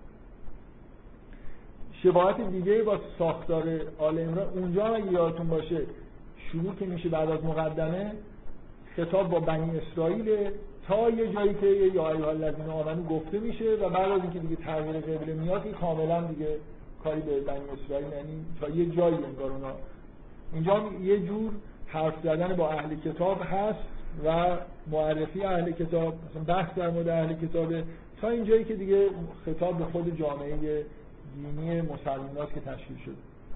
موضوع این قطعه بذارید اینجا یه قطعه ای هست که من یه خود تردید دارم که تو دل دو تا قطعه بزرگی که قبل و بعدش وجود داره اینو یه جا بدن یا بگم که این یه چیز بینا بین این دو تاست اصلا یا ایها الذین آمنو شروع میشه تا تا آیه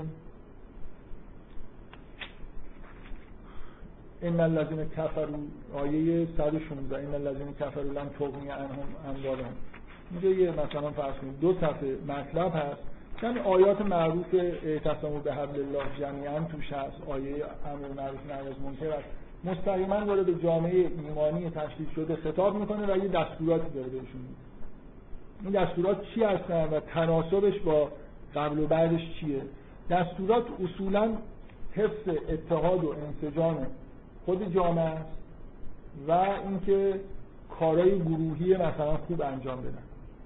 و هیچ بینی هم نداشته باشن که از بیرون آسیب می‌بینن این حرفا. یعنی کل این دو سفری که می‌خونید به کسایی که ایمان آوردن داره دستور عملایی میده در مورد حفظ خود این امتی که تشکیل شد. من فقط یه نکته ای می‌خوام بگم. خب از یه طرف بذارید من این, این نکته رو بگم.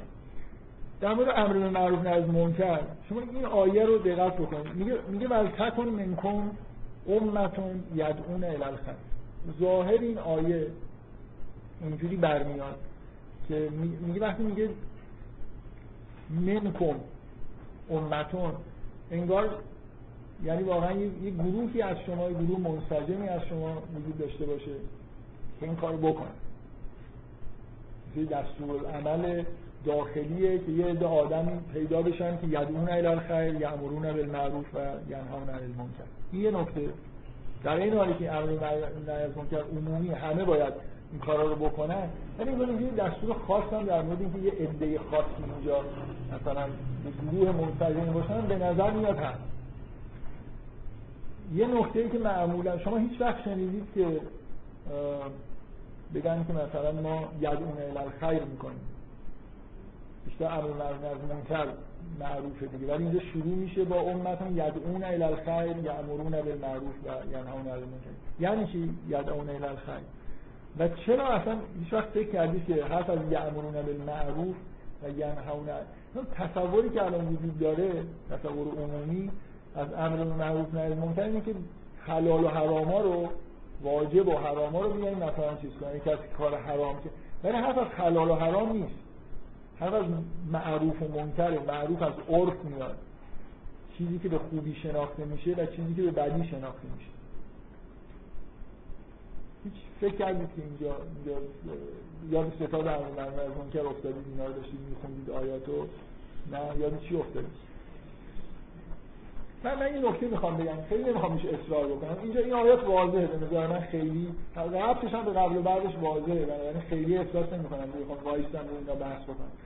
من از این آیه‌ای که میگه که اولا یه گروهی رو در واقع حرف از این می‌زنه که یدعون الالخیر یعنی کار خیر انجام دادن خیر رو تبلیغ کردن. و این آیه که میگه کنتم خیر امت اخرجت للناس تأمرون بالمعروف و تنهون عن المنکر. احساس نمی‌کنید که مسئله فقط داخلی نیست؟ وقتی میگه اخرجت للناس. میگه شما امتی هستید که بهترین امتی هستید که مثلا یا بهترین امت باید باشید امر میشه ازش فهمید که برای همه مردم اومدید و مثلا یه همچین کارهایی می‌کنید. من من احساسی بهم دست میده که فقط مسئله نیست که بین خودتون یه چیزایی رو که مثلا خوب و بد حلال و حرام بگید. که یه جور میسیونر داشته باشید. دارن کار خیریه انجام بدن برای برای لناس به نظر من یه از این آیه نمیشه اخریت لناس به نظر میاد داخلی نیست مثل اینکه شما یه گروهی هستید یه امتی هستید از این کارا می‌کنید. باید در واقع حرف از این باید اینجوری باشید. بین خودتون این آیات حرف از اینه که امت منسجمی باشید مثل قبلی ها نباشید. ببین ربطش به قبلش که معلومه. این فضاحت های اهل کتابو که برای اینا گفتی خب باید یه بگم شما اینجوری نباشید دیگه. اولین چیزی که آدم به ذهنش می‌رسه که بگید ببین اینقدر اختلاف پیدا کردن اینقدر آدمای ناجوری شدن. شما حرف از اینی که اتحادتون حفظ بکنید سرقه سرقه نشید. خودتون رو مثلا کارهای کارهای خیر و معروف و منکر این حرفا رو میگه. به من این آیه رو که می‌خونم احساس می‌کنم که یه جور دستور عمل برای همه مردم دنیاست. که حالا امت خوبی باشید اونا رو هم در واقع دعوت به معروف بکنید نه از منکر بکنید نه دعوت به دین خودتون. یه چیز عمومی تر از دین معروف و منکر به نظر میاد عمومی تر از حلال و حرامه. مثلا مسلمان ها به یهودی ها بگن مثلا کار اخلاقی بد نکن کار اخلاقی خوب بکن. حالا مثلا امر و نهی نیست. یدعون الی خیر یه جوری مثلا فرضون کار خیر انجام دادن. من واقعا این که می‌خونم احساس می‌کنم که یه جوری انتظاری که این دقیقا سنت پیغمبر هم همین بود دیگه که چجوری اصلا مکه فتح شد. صلح حدیبیه که انجام شد یه سری میسیونر در واقع رفتن توی قبایل و همین کار رو تقریبا کردن یعنی دعوت کردن مردم رو به سمت کارهای خوب عقاید خوب این حرفا و جمعیت زیاد شد و مکه رو بدون خونریزی پیغمبر گرفت. این سنت بعد از پیغمبر چون خلفا وقت نداشتن و مسلمانان خیلی حوصله این کار نداشتن انجام نشد. دیگه زیاد چون مسیحی ها رو می‌بینید که میشین همین کار رو مسیحی ها کردن. مسیحی ها به این آیه عمل کردن برای همین هم تعدادشون از ما الان بیشتر. راه برده مسیحی ها بهتر کار کرد توی دنیا. با میسیونرهای مذهبی مسیحی خیلی هاشون واقعا می‌رفتن توی کشورهای دیگه. کارهای خیریه می‌کردن بیمارستان درست می‌کردن. و در این حال ممکنه حالا یه جلسات مذهبی هم میذاشتن حرفای اخلاقی خوب می‌زدن از خوب بودن و مثلا کارهای خوب کردن و فقط اینجوری نبود که مثلا حالت جنگ کردن داشته. من اصلا روی این جنبه های استعماری میسیونرا حمله هایی که بعدا می‌کردن اینا رو نمی‌خوام بگم که خیلی کارهای کثیفی تحت لوای همین میسیونر فرستادن انجام شد. ولی برای میسیونر واقعی هم داشتیم. یعنی ممکنه دولت های استعمارگر از اینا, اینا خودشون خیلی آدم های واقعا خیر و نیکوکاری بودن. نیت بدی هم نداشتن. حالا بعضیشون جاسوسی هم شاید می‌کردن. من فقط می‌خواستم به این اشاره بکنم که یه مقدار من آیه رو که میخوندم می‌خونم احساسم اینه که صرفا داخلی نیست. یعنی اول یه سری دستورات داخلی میده و بعد اینکه این رو یه جوری بروز بدید برای همه مردم. خیرتون به همه مردم دنیا برسه. مسائل مشترک معروف و منکر اگه من برم به مسیحی بگم که عبادت کن امر معروف و امر معروف از کردم ولی اونم طبق فکر خودش اینو قبول داره که باید این کار بکنه. لازم نیست من بحث بکنم باش که حالا اینجوری نماز بخونم. من برم مثلا به همه آدمای دنیا میگم دعا کن با خدا ارتباط داشته باشی این امر معروفه دیگه. حالا چه جوری نماز می‌خواد بخونه؟ چه یه اون مشترکات می‌شد. مسلمان ها برن به همه دور ولی معمولا اگرم تبلیغی انجام شده مشترکات این حرفا نیست دیگه. یعنی فقط روی من احساسم اینه که این آیه یه خورده داره یه چیز عمومی تر میگه. و بگذاریم. بیم تا این این قطعه تموم میشه که ارتباطش با دور قبلش هم معلومه. در واقع یه چیزی به نظر من من احساس می‌کنم که این آیات دستور تبلیغ هم به معنایی هست. منتها نه تبلیغ به معنای فقط جدال کردن و بحث در اصول عقاید و این حرفا. تبلیغ به معنی که مسلمان ها خیرشون به مردم دنیا برسه. مردم مثلا اگه واقعا خودشون ارشاد شدن هدایت شدن هدایت رو سعی کنن به مردم دنیا برسونن خارج از اون قالبای دینی صرف. بریم سراغ قطعه بزرگ بعدی که این قطعه کوچیک حالا یا بگید انتهای قطعه اوله یا بگید اول قطعه دومه. چون شباهتش به قطعه دوم اینه که خطاب با مؤمنینه. شباهتش با قطعه اول اینه که دقیقا ادامه قطعه اول برای من بعدم نمیاد بگم که این خب اون یه قطعه کوچیکی اون وسط برای خودش استقلالی داره. خطاب تغییر می‌کنه ولی حالا از این بعد موضوع هم یه جوری تغییر می‌کنه. من الان نمی‌خوام خیلی این بحث بکنم ولی یادتون باشه که این ان الذین کفر این آیه تکراری آیه توی مقدمه اومده داره من این قصه تموم بشه اشاره می‌کنم که این تکرارش خیلی واضحه که یه جوری در واقع برگشتن به این نکته توی مقدمه است. اگه یاد کجای مقدمه اومده بود؟ خود مقدمه دو تا قطعه داشت که قطعه دومش از این آیه شروع می‌شد و بعدش می‌گفت که آل فرعون می‌گفت ان الذین کفروا کافران و اموال فرزندانشان به هیچ روی از خدا باز ندارد. و آنان دوزخیان و در آن جاودان. این آیه اونجا می اومد. بعد می‌گفت که دعد آل فرعون مثل فرعونیان. که اینا رو گرفتیم و چیکار کردیم و به جهنم وارد میشن. و گفته بود که اینکه یعنی وعده هلاکت و مثلا شکست کفار رو داره میده این آیه اونجا. فرعون رو هم مثال می‌زنه به عنوان مثال. و جنگ بعد رو مثال می‌زنه که شما یه بار این اینو دیدید. لکن آیتون فیعتین التقطا این دو تا گروهی که اشاره به سوره بدره که شما همین در همین نزدیکی هم دیدید که کفار چجوری طبق سنت الهی شکست می‌کنن ولی اینکه ظاهرا قوی تر باشه. این آیه شروع مجموع آیاتی که در مورد سوره اوهد یه من دفعه قبل گفتم که یه بحثی که توی این سوره هست در کنار بحث با اهل کتاب مسئله شکست مؤمنین در سوره در جنگ احد و اینکه برخلاف این وعده ای که کفار باید شکست بخورن کفار پیروز شدن. و حالا یه مجموعه ای در واقع از آیات از اینجا شروع میشه به نوعی به نظر می‌رسه که موضوع حول و حوش جنگ احد یه وسوسه ای ممکنه وجود داشته باشه که بگیم خب آره یه ربط پیدا کردیم دیگه. یه بخشی از سوره در مورد ارتباط با اهل کتابه یه بخش سوره در مورد ارتباط با کفاره. به نظر منطقی می‌رسه. مثلا رابطه مؤمنین با کفار از نوع جنگ و مخاسمه است. رابطهشون با اهل کتاب بحث های ایدئولوژیک و رقابت های مثلا دینیه. بنابراین سوره یه جوری دو تا قطعهش به هم دیگه میشسته ولی بعدا که میرید جلو می‌بینید اصلا حرف از کفار و رابطه با کفار نیست. در مورد وقایع داخلیه که تو این جنگ داره پیش میاد. یعنی اون چیزی که تصاویری که شما تو این قطعه می‌بینی در مورد خود مؤمنینه. تقریبا هیچ تصویری. شما توی قسمت اهل کتاب چقدر تصویر از اهل کتاب دارید می‌بینید تحریف دارن می‌کنن بهشون یه نمی‌دونم دینار بدید پس نمیدن بعضیاشون. داره اهل کتاب ترسیم میشه. ولی اینجا اصلا کفار تقریبا هیچ آیه در موردشون نیست. بنابراین این که بگیم که منطق این قطعه اینه که مثلا جوری در مورد مواجهه مؤمنین با کفار. بذار من یه سوال بکنم. و این, این سوال الان داشتم می اومدم به ذهنم رسید که بیاید این سوره رو آیه 115 قبل از این تکرار ان الذين كفروا فرض کنید تموم می‌شد. مشکلی پیش چه مشکلی پیش می اومد این سوره اینجا تموم میشه خیلی سوره منسجم بود تا یه حدودی. نیست در مورد اهل کتاب و صفح کتاب اول نازل شد و اهل کتاب و اینم شما آدم خوبی باشید تموم بشه. ها؟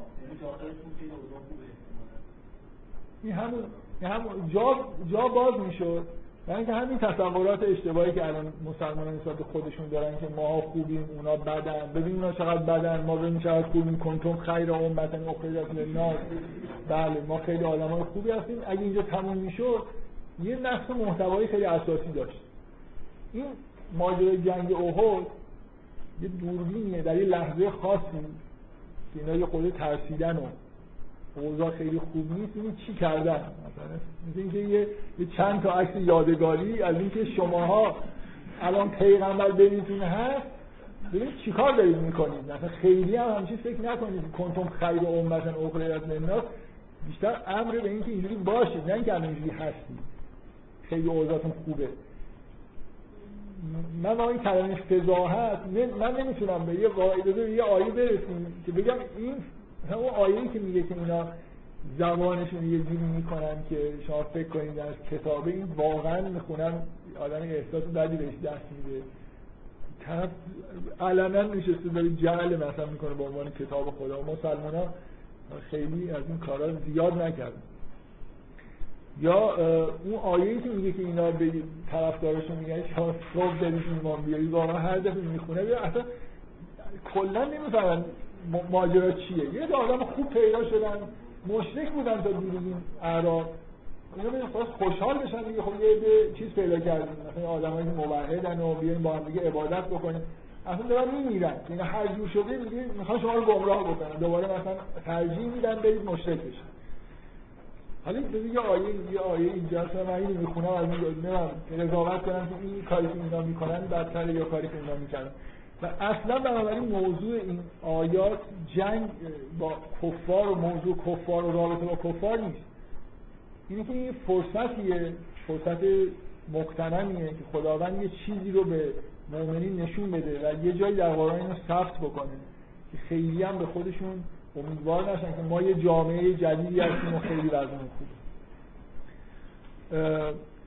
در واقع اینجوری بگم.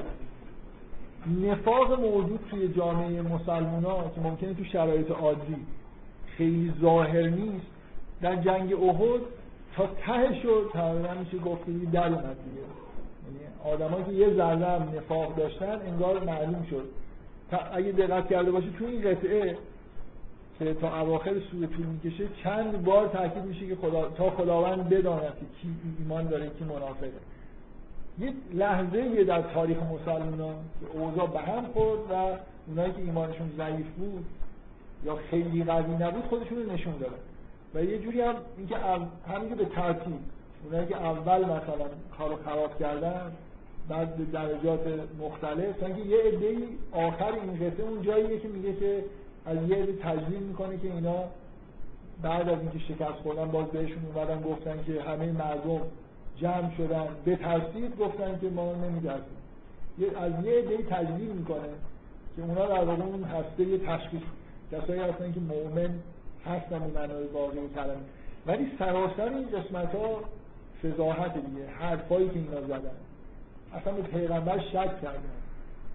نمی‌دونم اون وظیفه‌ای که تو جنگ داشتن رو ول کردن برای غنیمت چیزایی که احتمالا شنیدید اتفاقی که توی جنگ احد اتفاق افتاد.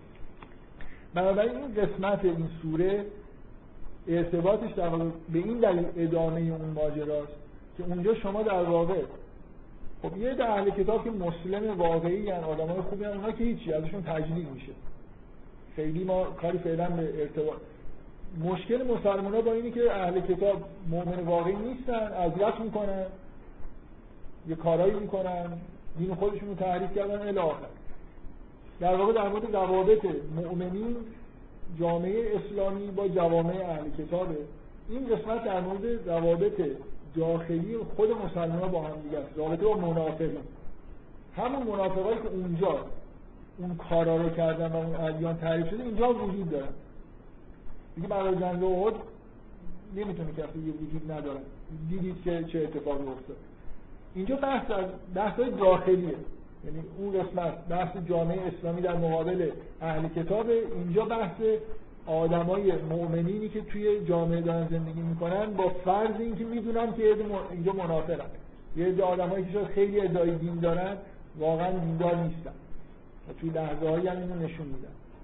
ارتباطی نیست که اینجا بحث کفاره. ارتباط اینه که اینجا بحث با اونجا یه جور نفاق خارجیه اینجا نفاق داخلی تو خود این جامعه و جنگ احد بهانه مطرح کردن این ماجراست به اضافه اینکه در مورد رابطه در مورد علت شکست در واقع این نفاق علت شکست مسلمان هاست. خب بحث میشه دیگه اینا توی حالت ملتحبی هستن و چندین بار توی این سوره از این موضوع در واقع صحبت میشه که چرا شکست خورد. و نسبت داده میشه به اینکه بینتون منافق وجود داره. و مؤمن واقعی نیستید اون سنت الهی که میگه که پیروزی با مؤمنینه میگه مؤمن باشن دیگه نه ادعای ایمان فقط بکنن این آیه رو آیه معروفی که از آیه‌ای که ما دوست داریم و خیلی احتمالا شنیدید همتون میگه که ولا تهنو ولا تحزنو و انتم الاعلا این کنتم مؤمنین. اگه این کنتم مؤمنین هم نبود خیلی بهتر می‌شد. مثلا خدا بگه که شما اعلا شما بالاترید مثلا. چقدر خوشش میاد. ولی جمله شرطیه دیگه. این کنتم مؤمنین چند بار اشاره به که سنت های الهی بله. لم دوباره این قسمت هم با همین آیه شروع شده که ان الذين کفروا لن تغنی عنهم اموالهم ولا اولادهم. اصولا سنت الهی اینه که کسایی کافرن شکست باید بخورن. که در آل فرعون یا مثل جنگی بعد ولی نه اینکه شما حالا هر کاری بکنید همیشه مؤمن مقابل کافر قرار بگیره سنت الهی میگه اینا پیروز میشن حرف از اینی که اصلا ملائکه رو میفرستیم اگه تعدادتون کمه. و تو بعد هم میگه فرستادیم براتون. ولی نه اینکه شما هر کاری بکنید پیروزی. انتم الان بدون این کنتم مؤمنین خیلی خوب بود که ما تیممون همیشه برنده است. هر جوری هم بازی کنیم. مثلا تو زمین هم نریم تمرین نکنیم برنده دیگه شاید خوبه. خب این قطعه شروع میشه با در واقع همین نقطه که اولین در واقع دقت بکنید در مورد رابطه عین همون قطعه که از می‌گفت که اونجا میگه که اونا رو به اصطلاح کافرا رو ولی خودتون قرار ندید اینجا حرف از اینه که تو خودتون در مورد تنظیم روابط داخلی مسلمان ها میگه که یا ایها الذین آمنو لا تتخذوا بطانه من دونکم. میگه اینا که از نظر ایمانی مثلا یه جوری از شما پایین ترن اینا رو دوست صمیمی برای خودتون قرار ندید. توی همین جامعه خودتون با خیلی به چی میگن؟ ما آمیانه میگن جیکوپی که همدیگه رو بدونن. خیلی با این آدمایی که می‌بینید که اینجوری هم نزدیک نشید. بعد توصیف می‌کنه که مثلا ودو معنتون قد بدت البغضاء من افواههم و ما تخفی صدورهم اکبر میگه وقتی شما رو می‌بینن مثلا میگه انتم اولای تحبونهم ولا یحبونکم و تؤمنون بالکتاب کلهی و اذا لقوکم قالوا آمنا و اذا خلو میگه اوج مثلا آدمای منافقی که اینجا هستن اصلا بعدشون میاد از شما. شما دوستشون دارید فکر می‌کنید اینا مؤمنن ولی با... میان به شما اظهار ایمان می‌کنن ولی واقعیتش اینه که وقتی که میگه و اذا خلو عزو علیکم الانامل انامل من الغیظ قل موتو به غیظکم. بگید بمیرید به از خشم خودتون. این شهید بهشتی هم اینجایی گفته. شما احتمالا بیشتر از زبان شهید بهشتی شنیدید تا یه جوری در مورد منافقین داره صحبت می‌کنه. مقدمه اینجا اینه که نمیگه که با این ارتباط دوستان دوستانه نداشته باشید. اتفاقا شما جلو که برید به طور شگفت انگیزی چیز وجود داره نسبت به اینا.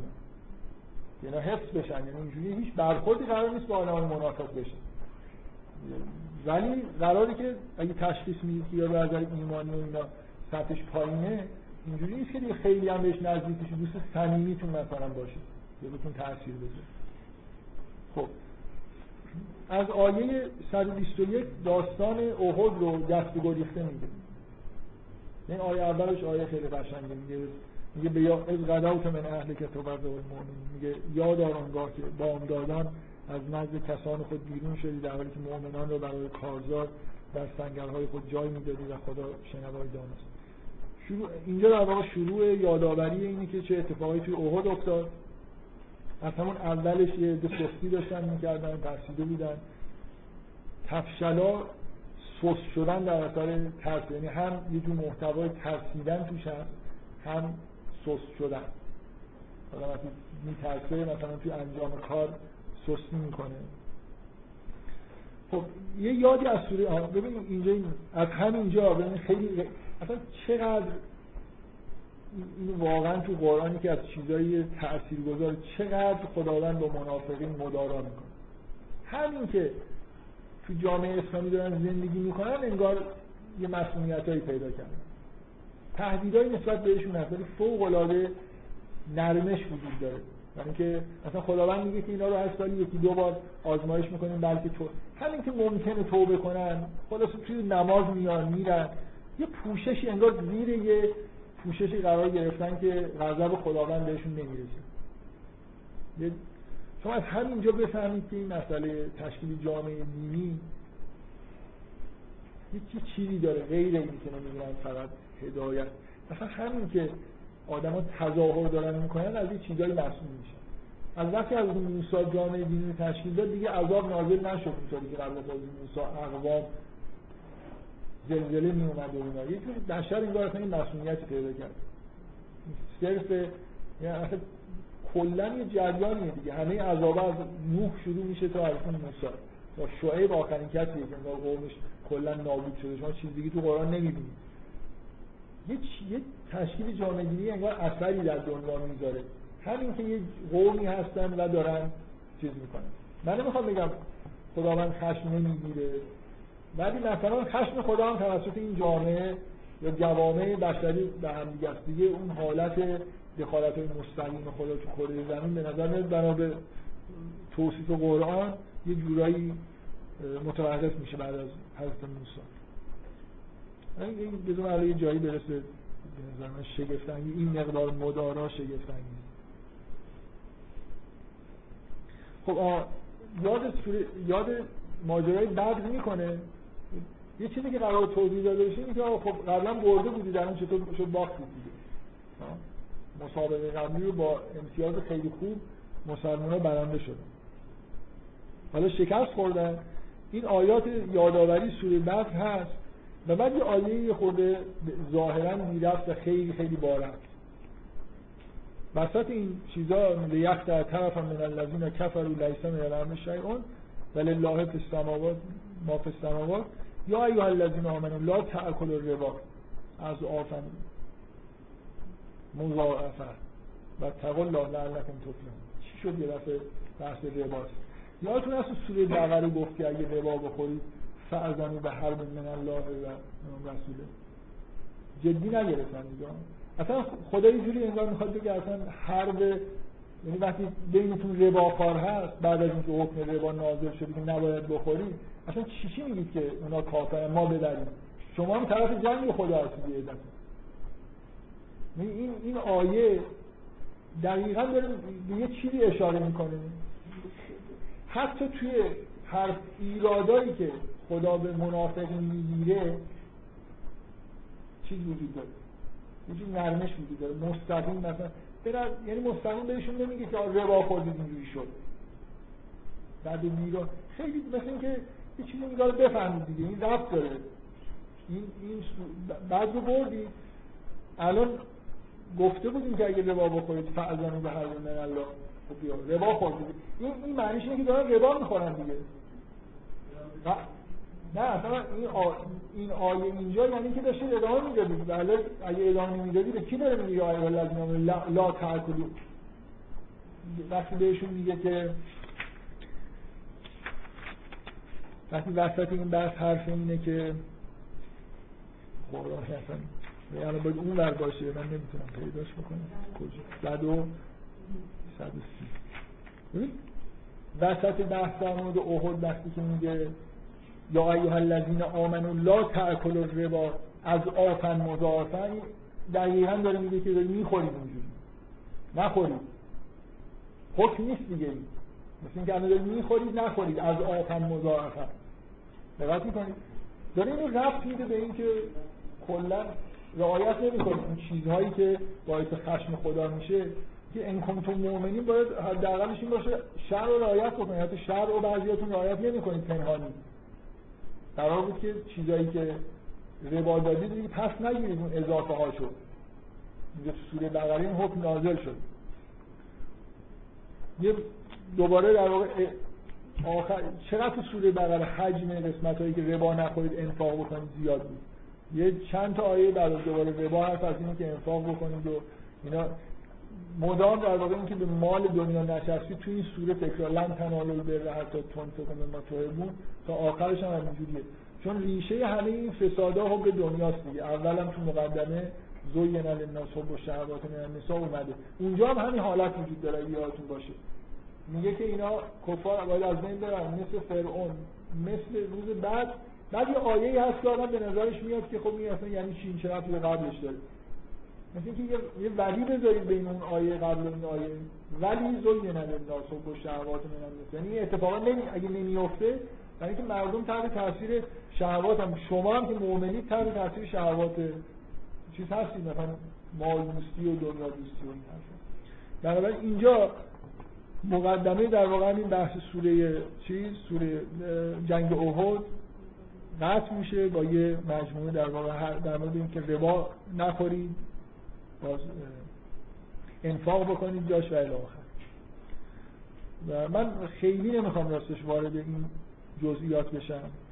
بهشون میگه مثلا فقط یه دلداریایی که شما اگر آسیب می‌دید اونا آسیب دیدن این حرفا این چند اون قسمت هایی که مهمه این در شما هر چی که اینجا می‌بینید تا یه جایی به طور کاملا منسجم درباره رفتارای مسلمون ها و لشکر مسلمون ها که توشون منافق زیاد بودن سر صبح هم بودن اینجوری نیست که فقط یه جای شکست خورده از صبح میگه که وقتی رفتی دو تا از این طایفه ها بودن که یه جورایی انگار نمی‌خواستن بیان ترسیده بودن و سست شده بودن من خیلی نمی‌خوام دلایل شکست رو میگه و بیشتر هم در واقع. چیزی که خیلی تاثیر گذاره تصاویریه که شما دقیقا از داخل جامعه مسلمان می‌بینید که اینا اون حالت فضاحت آمیز به شدت داره. و یه نکته اینجا در مورد مرگ اگر پیغمبر ببینید چی کار می‌کنید و بذارید من فعلا رد بکنم. به طور یه مقدار برخورنده این که مؤمنین باید بهشون بر بخوره وسط این توصیف های تجلیل بسیار جالبی از بعضی از قدیمی ها هست که مثلا احتمالا جزو قوم یهودن. و کعی من نبی قاتل مهور ربیون کثیر فما وهنو لما اصابهم فی سبیل الله و ما ضعفوا و مستکان وسط اینکه اینا در هم شکسته شدن این آیه باید یه خورده برای مسلمان تکون دهنده باشه. قبل از شما مؤمنینی بودن که با پیامبرانشون جنگیدن و هیچ ضعفی هم نشون ندارن شما اینجوری رفتار کردید توی این جنگ احد بذارید من یه جایی رو پیدا بکنم که به نظرم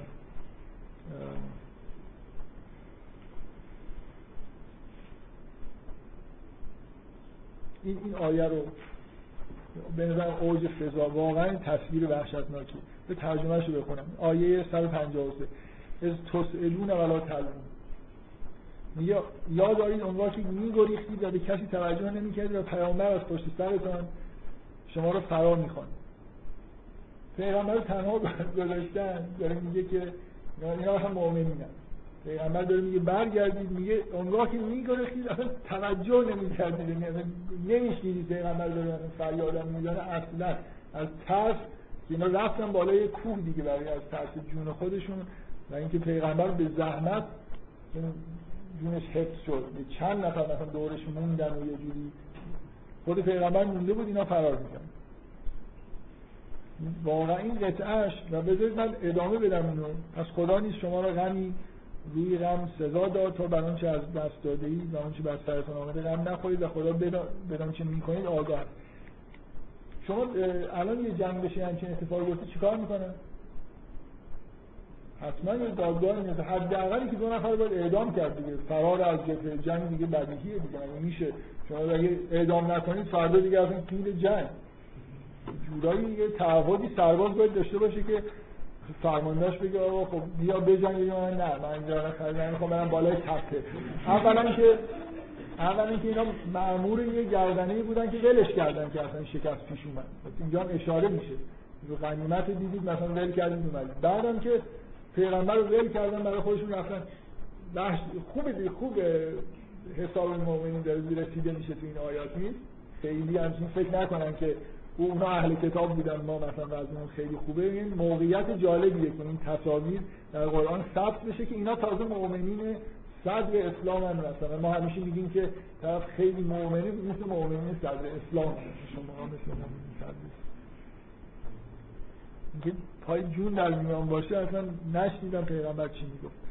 من آیه که و بعد یه مقدار اینکه چیا گفتید. مثلا گفتید که اصلا اولی اولی سوال فلسفی به ذهنشون رسید که آیا ما اختیار داریم یا نداریم. بعد یه جایی مثلا حرف از اینه که گفتید که نمی‌دونم اگه ما دست خودمون بود اگه میگه میگه شما مثل این کفاری نباشید که بگید که اگه طرف نمی‌رفت جنگ کشته نمی‌شد. یا اگه اینجوری نمی‌شد اینجوری نمی‌شد. از این هر خلاصه از این حرفا زیاد زدن. یا حتی حرف از این زدن که اصلا پیغمبر شده تقلب کرده. چون گفته بود که پیروزی در مقابل کفار. یه آیه نمیگه شما گفتید ولی آیه هست که میگه که ما کانال نبی یقول. میگه پیغمبر پیغمبر میگه فریب کار نیست که به شما چیزی گفته باشه اون نشه.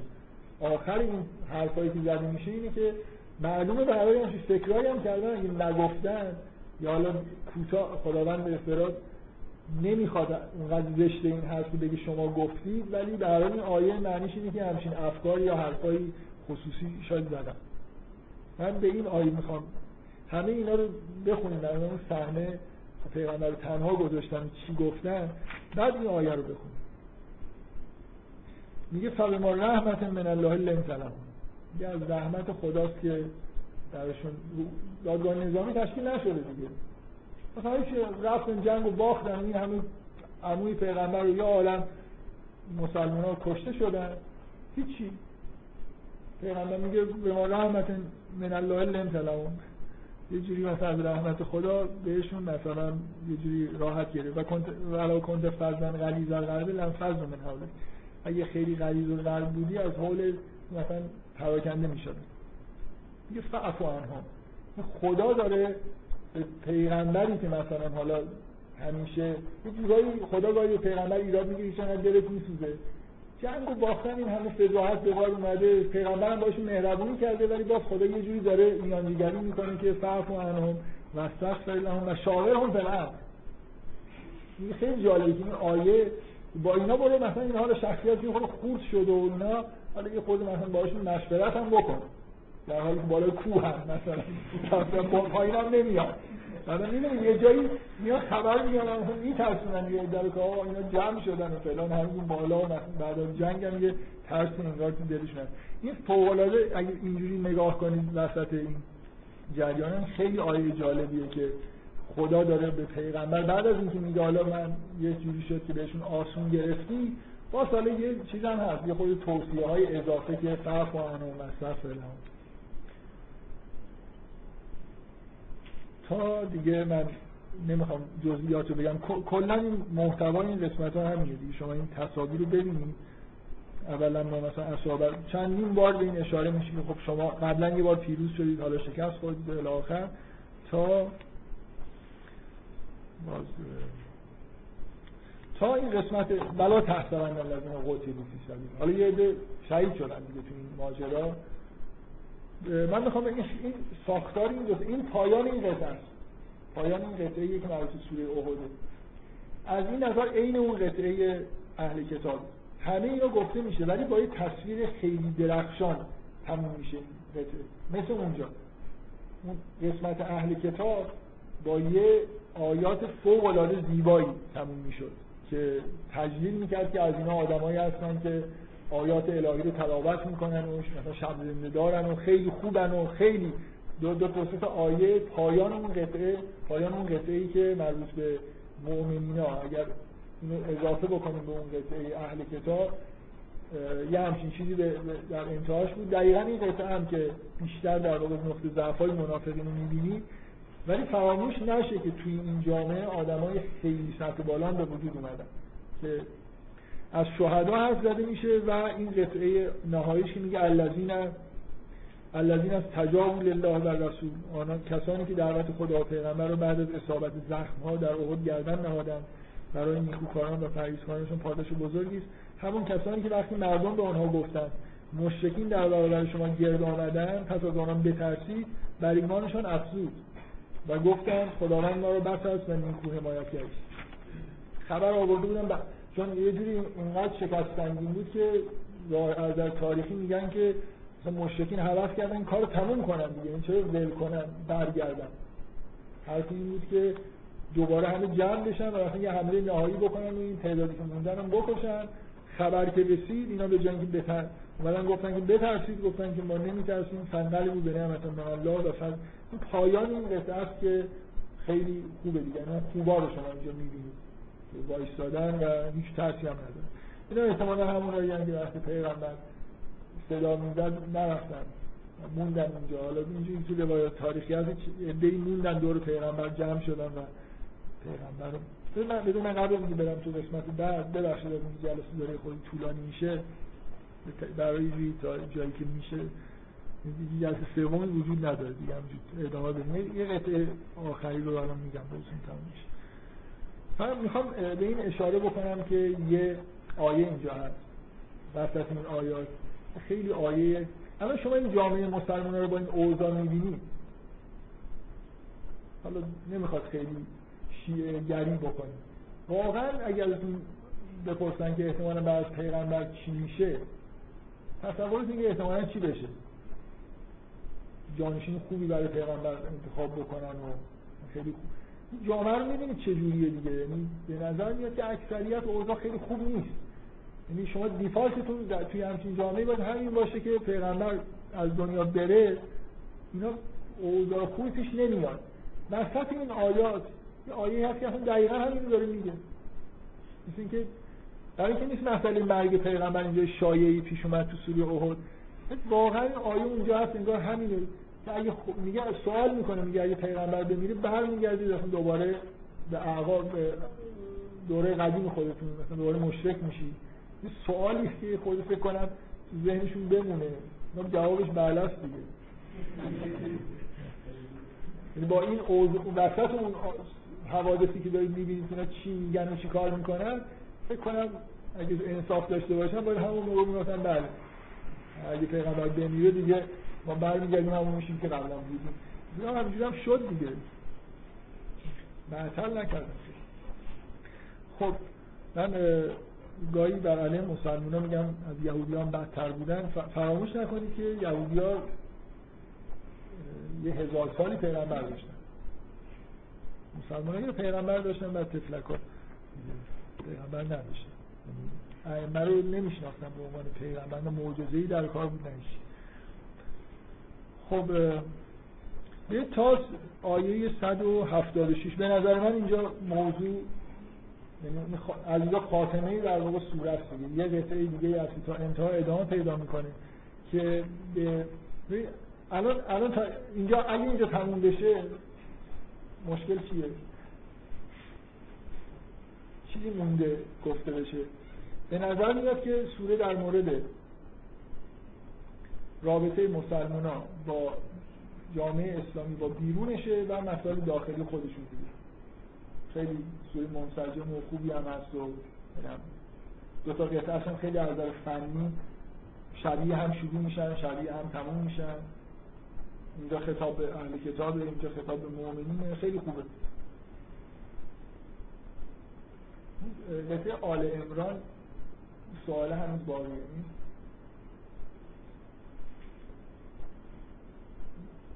قطعه آخر از اینجا بعد بحث چیه؟ دیگه نه بحث در مورد مستقیما. یه چیزایی در مورد اهل کتاب هست. میگه اینا گفتن که ایمان نمیاریم. غیر از اینکه از یه آیه خیلی خوشم میاد. میشه می‌خونن و خندم می‌گیره این چیز چرا میگن دیگه. میگن که به ما میگن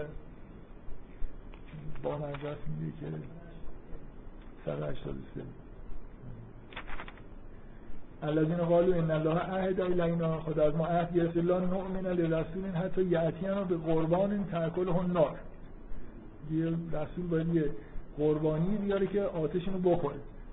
میگه قد جاءکم رسول من قبلی بالبینات بالذی قلتم. این تکرار نمی‌کنه. همین چی چیزی چرندی گفتن دیگه. میگه اینم همون که گفتیدم آوردن. به یه قربانی که کلا چقدر نمی‌دید از ما عهد گرفتن که مثلا چیزی نکنید و این حرفا ولی باز میگردم که گفتیدم برای همونم همون. یعنی که گفتید دیگه دوباره عبارت تکرار نمیشه. بلادی قولتون میگه بازم ولی اینا رو دارید کشتید از قربانی هم آورد این قطعه توش در واقع من ببندید 68 من من پنج دقیقه دیگه تمومش میشه. مرسی. حالا اگه زودتر می‌گفتید من سعی می‌کردم زودتر تمام من پنج دقیقه دیگه تمومش میشه. مرسی. خیلی ممنون. ببخشید. چجوری پنج دقیقه تمومش میشه؟ بذارید من این رفعه آخر رو همینجوری کلا بهتون بگم. یه جوری اینجا برمیگرده به اینکه شما یه خود ریشه ای این مسائل رو نگاه کنید. مثل اون مسئله زوین الناس خب و شهوات من نسا اینجا بحث از دیگه روابط و نمی‌دونم تفسیر کردن اونو نیست. مثلا بذارید اینجوری بهتون بگم. یه محتوایی تو این سوره هست که شما این سوره همینجا تموم بشه بذار من بگم چه مشکلی پیش میاد. این سوره اگه اینجا تموم بشه زیادی به نظر نمیاد که خب این سه تا کتاب نازل شده افتضاح که اون که اهل این هم که حالا نمی‌دونم مؤمنین میشن که اینجوری هم در زمان پیغمبر. یعنی چی شما می‌بینید تو این سوره؟ اون اصطلاحی که تو قرآن بارها تکرار میشه. تقلب الذین کفروا فی البلاد. همه جا که پر کفار شد که این یه دیگه کفار بود همه حرف اونا رو نزده تو سوره. توی اون دو تا جامعه های دینی داخلش و بیرونش هم که همش هم اینطوری شد که اینا همه از منافق عذاب در یکی دو تا آیه فقط اون وسط ها مثلا یه چیزایی گفته می‌شد که بله توشون آدم های خوبم هست. همشون اینجوری نیستن. یه نفر مثلا اینجا هست دو نفر هم اینجا خیلی این حالت وجود داره که یعنی این موضوع به طور تعلیمی در تمام این سوره وجود داره. مسئله تقل مسئله تقلب الذین کفروا فی البلاد. انتهای سوره این دقیقا اشاره بشه این قطعه آخر خود دقت بکنید تاکید روی همینه. مثلا لا یح... لا یحسبن الذین کفروا انما نملی لهم خیر لهم. حالا فکر نکنید خیلی زیادن مثلا بهشون هم مهلت بدیم براشون خوبه. خوب نیست که مثلا این همه برای کفار. شما یه تصاویری دیدید از پر بودن تمام این جوامع از کفر و حالا یه حرفای مستقیما زده میشه که بیشترین چیزی که تو این قطعه هست این جنبه مشترکی در این قطعه مشترکی بین هر دو تا موضوع قبله مسئله زیاد بودن کفره و اینکه اینا همه جا هستن و صحبت های صحبت اینجا با منافقین و اهل کتاب دیگه نداره. مستقیما اینجا خطاب به کفاره. مثل اینکه یه چیز مشترکی تو این دوتا تصاویر بود دیگه. چه فرقی می‌کنه؟ شما منافق اهل کتاب باشید نمی‌دونم منافق مسلمان باشید یا اصلا کافر باشید. در هر حال مسئله که شما زیاد دیدید تو این سوره کفر. درسته؟ این قطعه رو بخونید. اینا مستقیما در واقع یه بحثای در مورد همین کفر به طور کلی داره گفته میشه که مجددا ختم میشه به یه تصاویر کلی از ایمان. هیچ گفته نمیشه اینا جور مسلمان این ربنا آتنا ربنا این مستمع اینا منادی ینادی میگه مثلا اولو الالباب میگه. میگه که این فی خلق السماوات و یه تصاویری میاد از عبادت کردن آدمای خوبی که اصلا دیگه نام ببین این قطعه هیچ نام و نشانی از اینکه اینا مؤمنینش کدوم جامعه هستن. یا اصلا اهل کتاب هم نیستن مسلمون هم اصلا یه چیزایی برای جوامع دیگه ای هستن. یه چیز کلیه در مورد کفر و مواجه و اینکه بینشون آدمای مؤمن وجود داره. تا این صفحه آخر اگه دقت بکنید مستقیما دیگه همین مسئله رو که لا یغرن نکرد تقلب الذین کفروا فی البلاد تعریف نکنید اینا زیادن. چیزی این این سوره باید با همچین آیه تموم بشه دیگه. زیاد آدم بهش فشار میاد که همه جا پر از مثلا بدی هاست آدم های خوب کمن متا اون قلیل سم و جهنم. لکن الذین وعده به کسایی که اهل تقوا هستن. و یه آیه‌ای که چند نفر به این دقت کردید. این آیه یکی با آخر آیه عجیبیه. چرا آیه عجیبیه کسی می‌تونه بگه؟ ان و این من اهل الكتاب لمن یؤمن بالله و ما انزل الیکم و ما انزل الیهم خاشعین لله لا یشترون. یه خود یه خود عجیبه دیگه. واقعا ظاهرش به نظر چی داره میگه؟ داره داره به مؤمنین میگه که نوید میده که توی این اهل کتاب آدمایی هستن که ایمان آوردن به پیغمبر. اون مسئله من میگم می‌تونه طرف برگرده و ظاهر آیه اینو میگه دیگه. و این من اهل کتابه لمن یؤمن بالله و ما انزل الیکم. اینا به قرآن ایمان آوردن این چیزی که به شما داره نازل میشه. و ما انزل الیهم خاشعین لله. یه جور نوید دادن به این که همین الان تو اهل کتاب شما یه کسایی آدمایی هستن که ایمان آوردن. من سال در آینده نوید ایمان میارن. من فکر می‌کنم اگه اینجوری ظاهر آیه اینو داره میگه. اینا به اینجوری به من اگه نفر چیز دیگه بگه باید مثلا توجیه بیاره. ظاهرش اینه که در اهل کتاب آدمایی هستن که به چیزایی که بر شما نازل شده ایمان آوردن. و بر چیزایی که بر خودشون هم نازل شده ایمان دارن. حالا این آیه آخر که میگه آیه الذین آمنون آمنوس برو و صابرو و رابطو مثلا داخل دایره مسلمان ها نیست. یا آیه الذین آمنو شما چی می‌فهمید وقتی میگه ان من اهل الکتاب لمن یؤمن بالله؟ میگه همین آیه. بین اونها آدمای مؤمن هست. حالا وقتی میگه آیه الذین آمنو اونها هم هستن دیگه. داره به مؤمنین توی این ستا دین میگه که با هم دیگه رابطه برقرار کنه اون هسته های مرکزی که وجود دارن که حالا بعضیاشون مستقیما به قرآن به فقط این آیه داخل جامعه اسلامی نیست. به مؤمنین مسلمون نمیگه که با هم دیگه رابطه دارن این که رابطه دارن. می‌دونم چی ترجمه می‌کنن ولی خب اینجوری هم چون یه جورایی به نظر خیلی نرمال نمی‌رسه که رابطه رو بگی که با هم رابطه داشته باشی جور دیگه هم ترجمه می‌کنه ولی به نظر مسئله ارتباط مثلا شما تصویر تصویر از قرآن رو نگاه کنید خب رابطه رو طور نرمال ترجمه می‌کنه. رابطه داشتن حالا من کاری به من میگم این اگه اون آیه رو اینجوری بفهمید اینجا رو بذارید من یه نکته نهایی بگم. با از معذرت از این آقای نگهبانی که می‌خواد بره. حالا متوجه هستید که چرا اسم سوره آل عمران چرا اون قسم اونقدر طولانی؟ برای اینکه نابود نشید. دیگه یکی از زیباترین که از زیباترین قطعه های مربوط به پیامبران برای مثل اینجور برای حفظ تعادل. این سوره بیش از اندازه انگار سیاهه. یه, یه پنجره ببین شما این سوره رو اگه یه نفر بخونه من به نظرم باید شک بکنه که اصلا این نزول کتاب خوب بوده یا بد بوده. این چی شد؟ خلاصا همش که همون اگه نازل اینا که همه آدمای بدی هم چون قبل از اینکه شریعت جامعه دینی باشن که آدم خوب پیدا می‌شد. ابراهیم توی جامعه بت مؤمن بود دیگه. مثل اینکه اون قطعه می‌خواد بگه یه اتفاقی میفته تو این جامعه. یه جور آدمایی اصلا پیدا میشن. جای دیگه پیدا نمیشن. قطعه آل امران برای این نیست که شما مسیح رو نمی‌دونن ببینید چیزی متولد میشه. مثل این سوره مثل یه نقاشی پر از شیاطین و چیزای ظلمت یه پنجره وسطش باز شده. شما یه چیز فوق العاده زیبایی رو ببینید. این شریعت چیکار می‌کنه؟ چرا چرا خداوند این کتابا رو نازل کرد؟ برای اینکه منجر میشه به اینکه آدم مثل مریم اگه شریعت نبود مادر مریم نبود مریم نبود زکریا نبود. این قطعه بی نهایت قطعه زیباییه. برای اینکه یه جوری در واقع شما این سوره چیزتون نکنه ناامیدتون نکنه چند تا پنجره کوچیک هم توی این سوره باز میشه. آدمایی که توی مؤمنین هستن دارن نمیترسن از جنگ. آدمایی که توی اهل کتاب هستن خیلی عبادت می‌کنن. ولی انگار برای این سوره کافی نیست. بیش از اندازه سوره داره به آدم فشار میاره از اینکه سیاهی ها رو نشون میده. یه چیزی اینقدر نورانی تو این سوره هست که مثل در واقع مثل اینکه خدا داره جواب همین سوال میده. مثلا برای چی این کتابا رو فرستاده؟ وقتی که اوضاع اینجوریه. و یه جورایی هم می‌دونیم اگه پیغمبر الان بمیره اصلا کلا این بحثات هم برچیده میشه.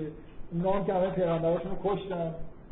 الان که دارن به که شما رو کمک کنن توطئه می‌کنن یه اتفاقی تو جوامع دینی میفته اونم اینه که یه موجوداتی مثل آل عمران به وجود و مقدمه اون قطعه هم همینه. این الله و اصلا اشاره می‌کنه به اینکه که آدم, آدم رو انتخاب کردیم آل ابراهیم.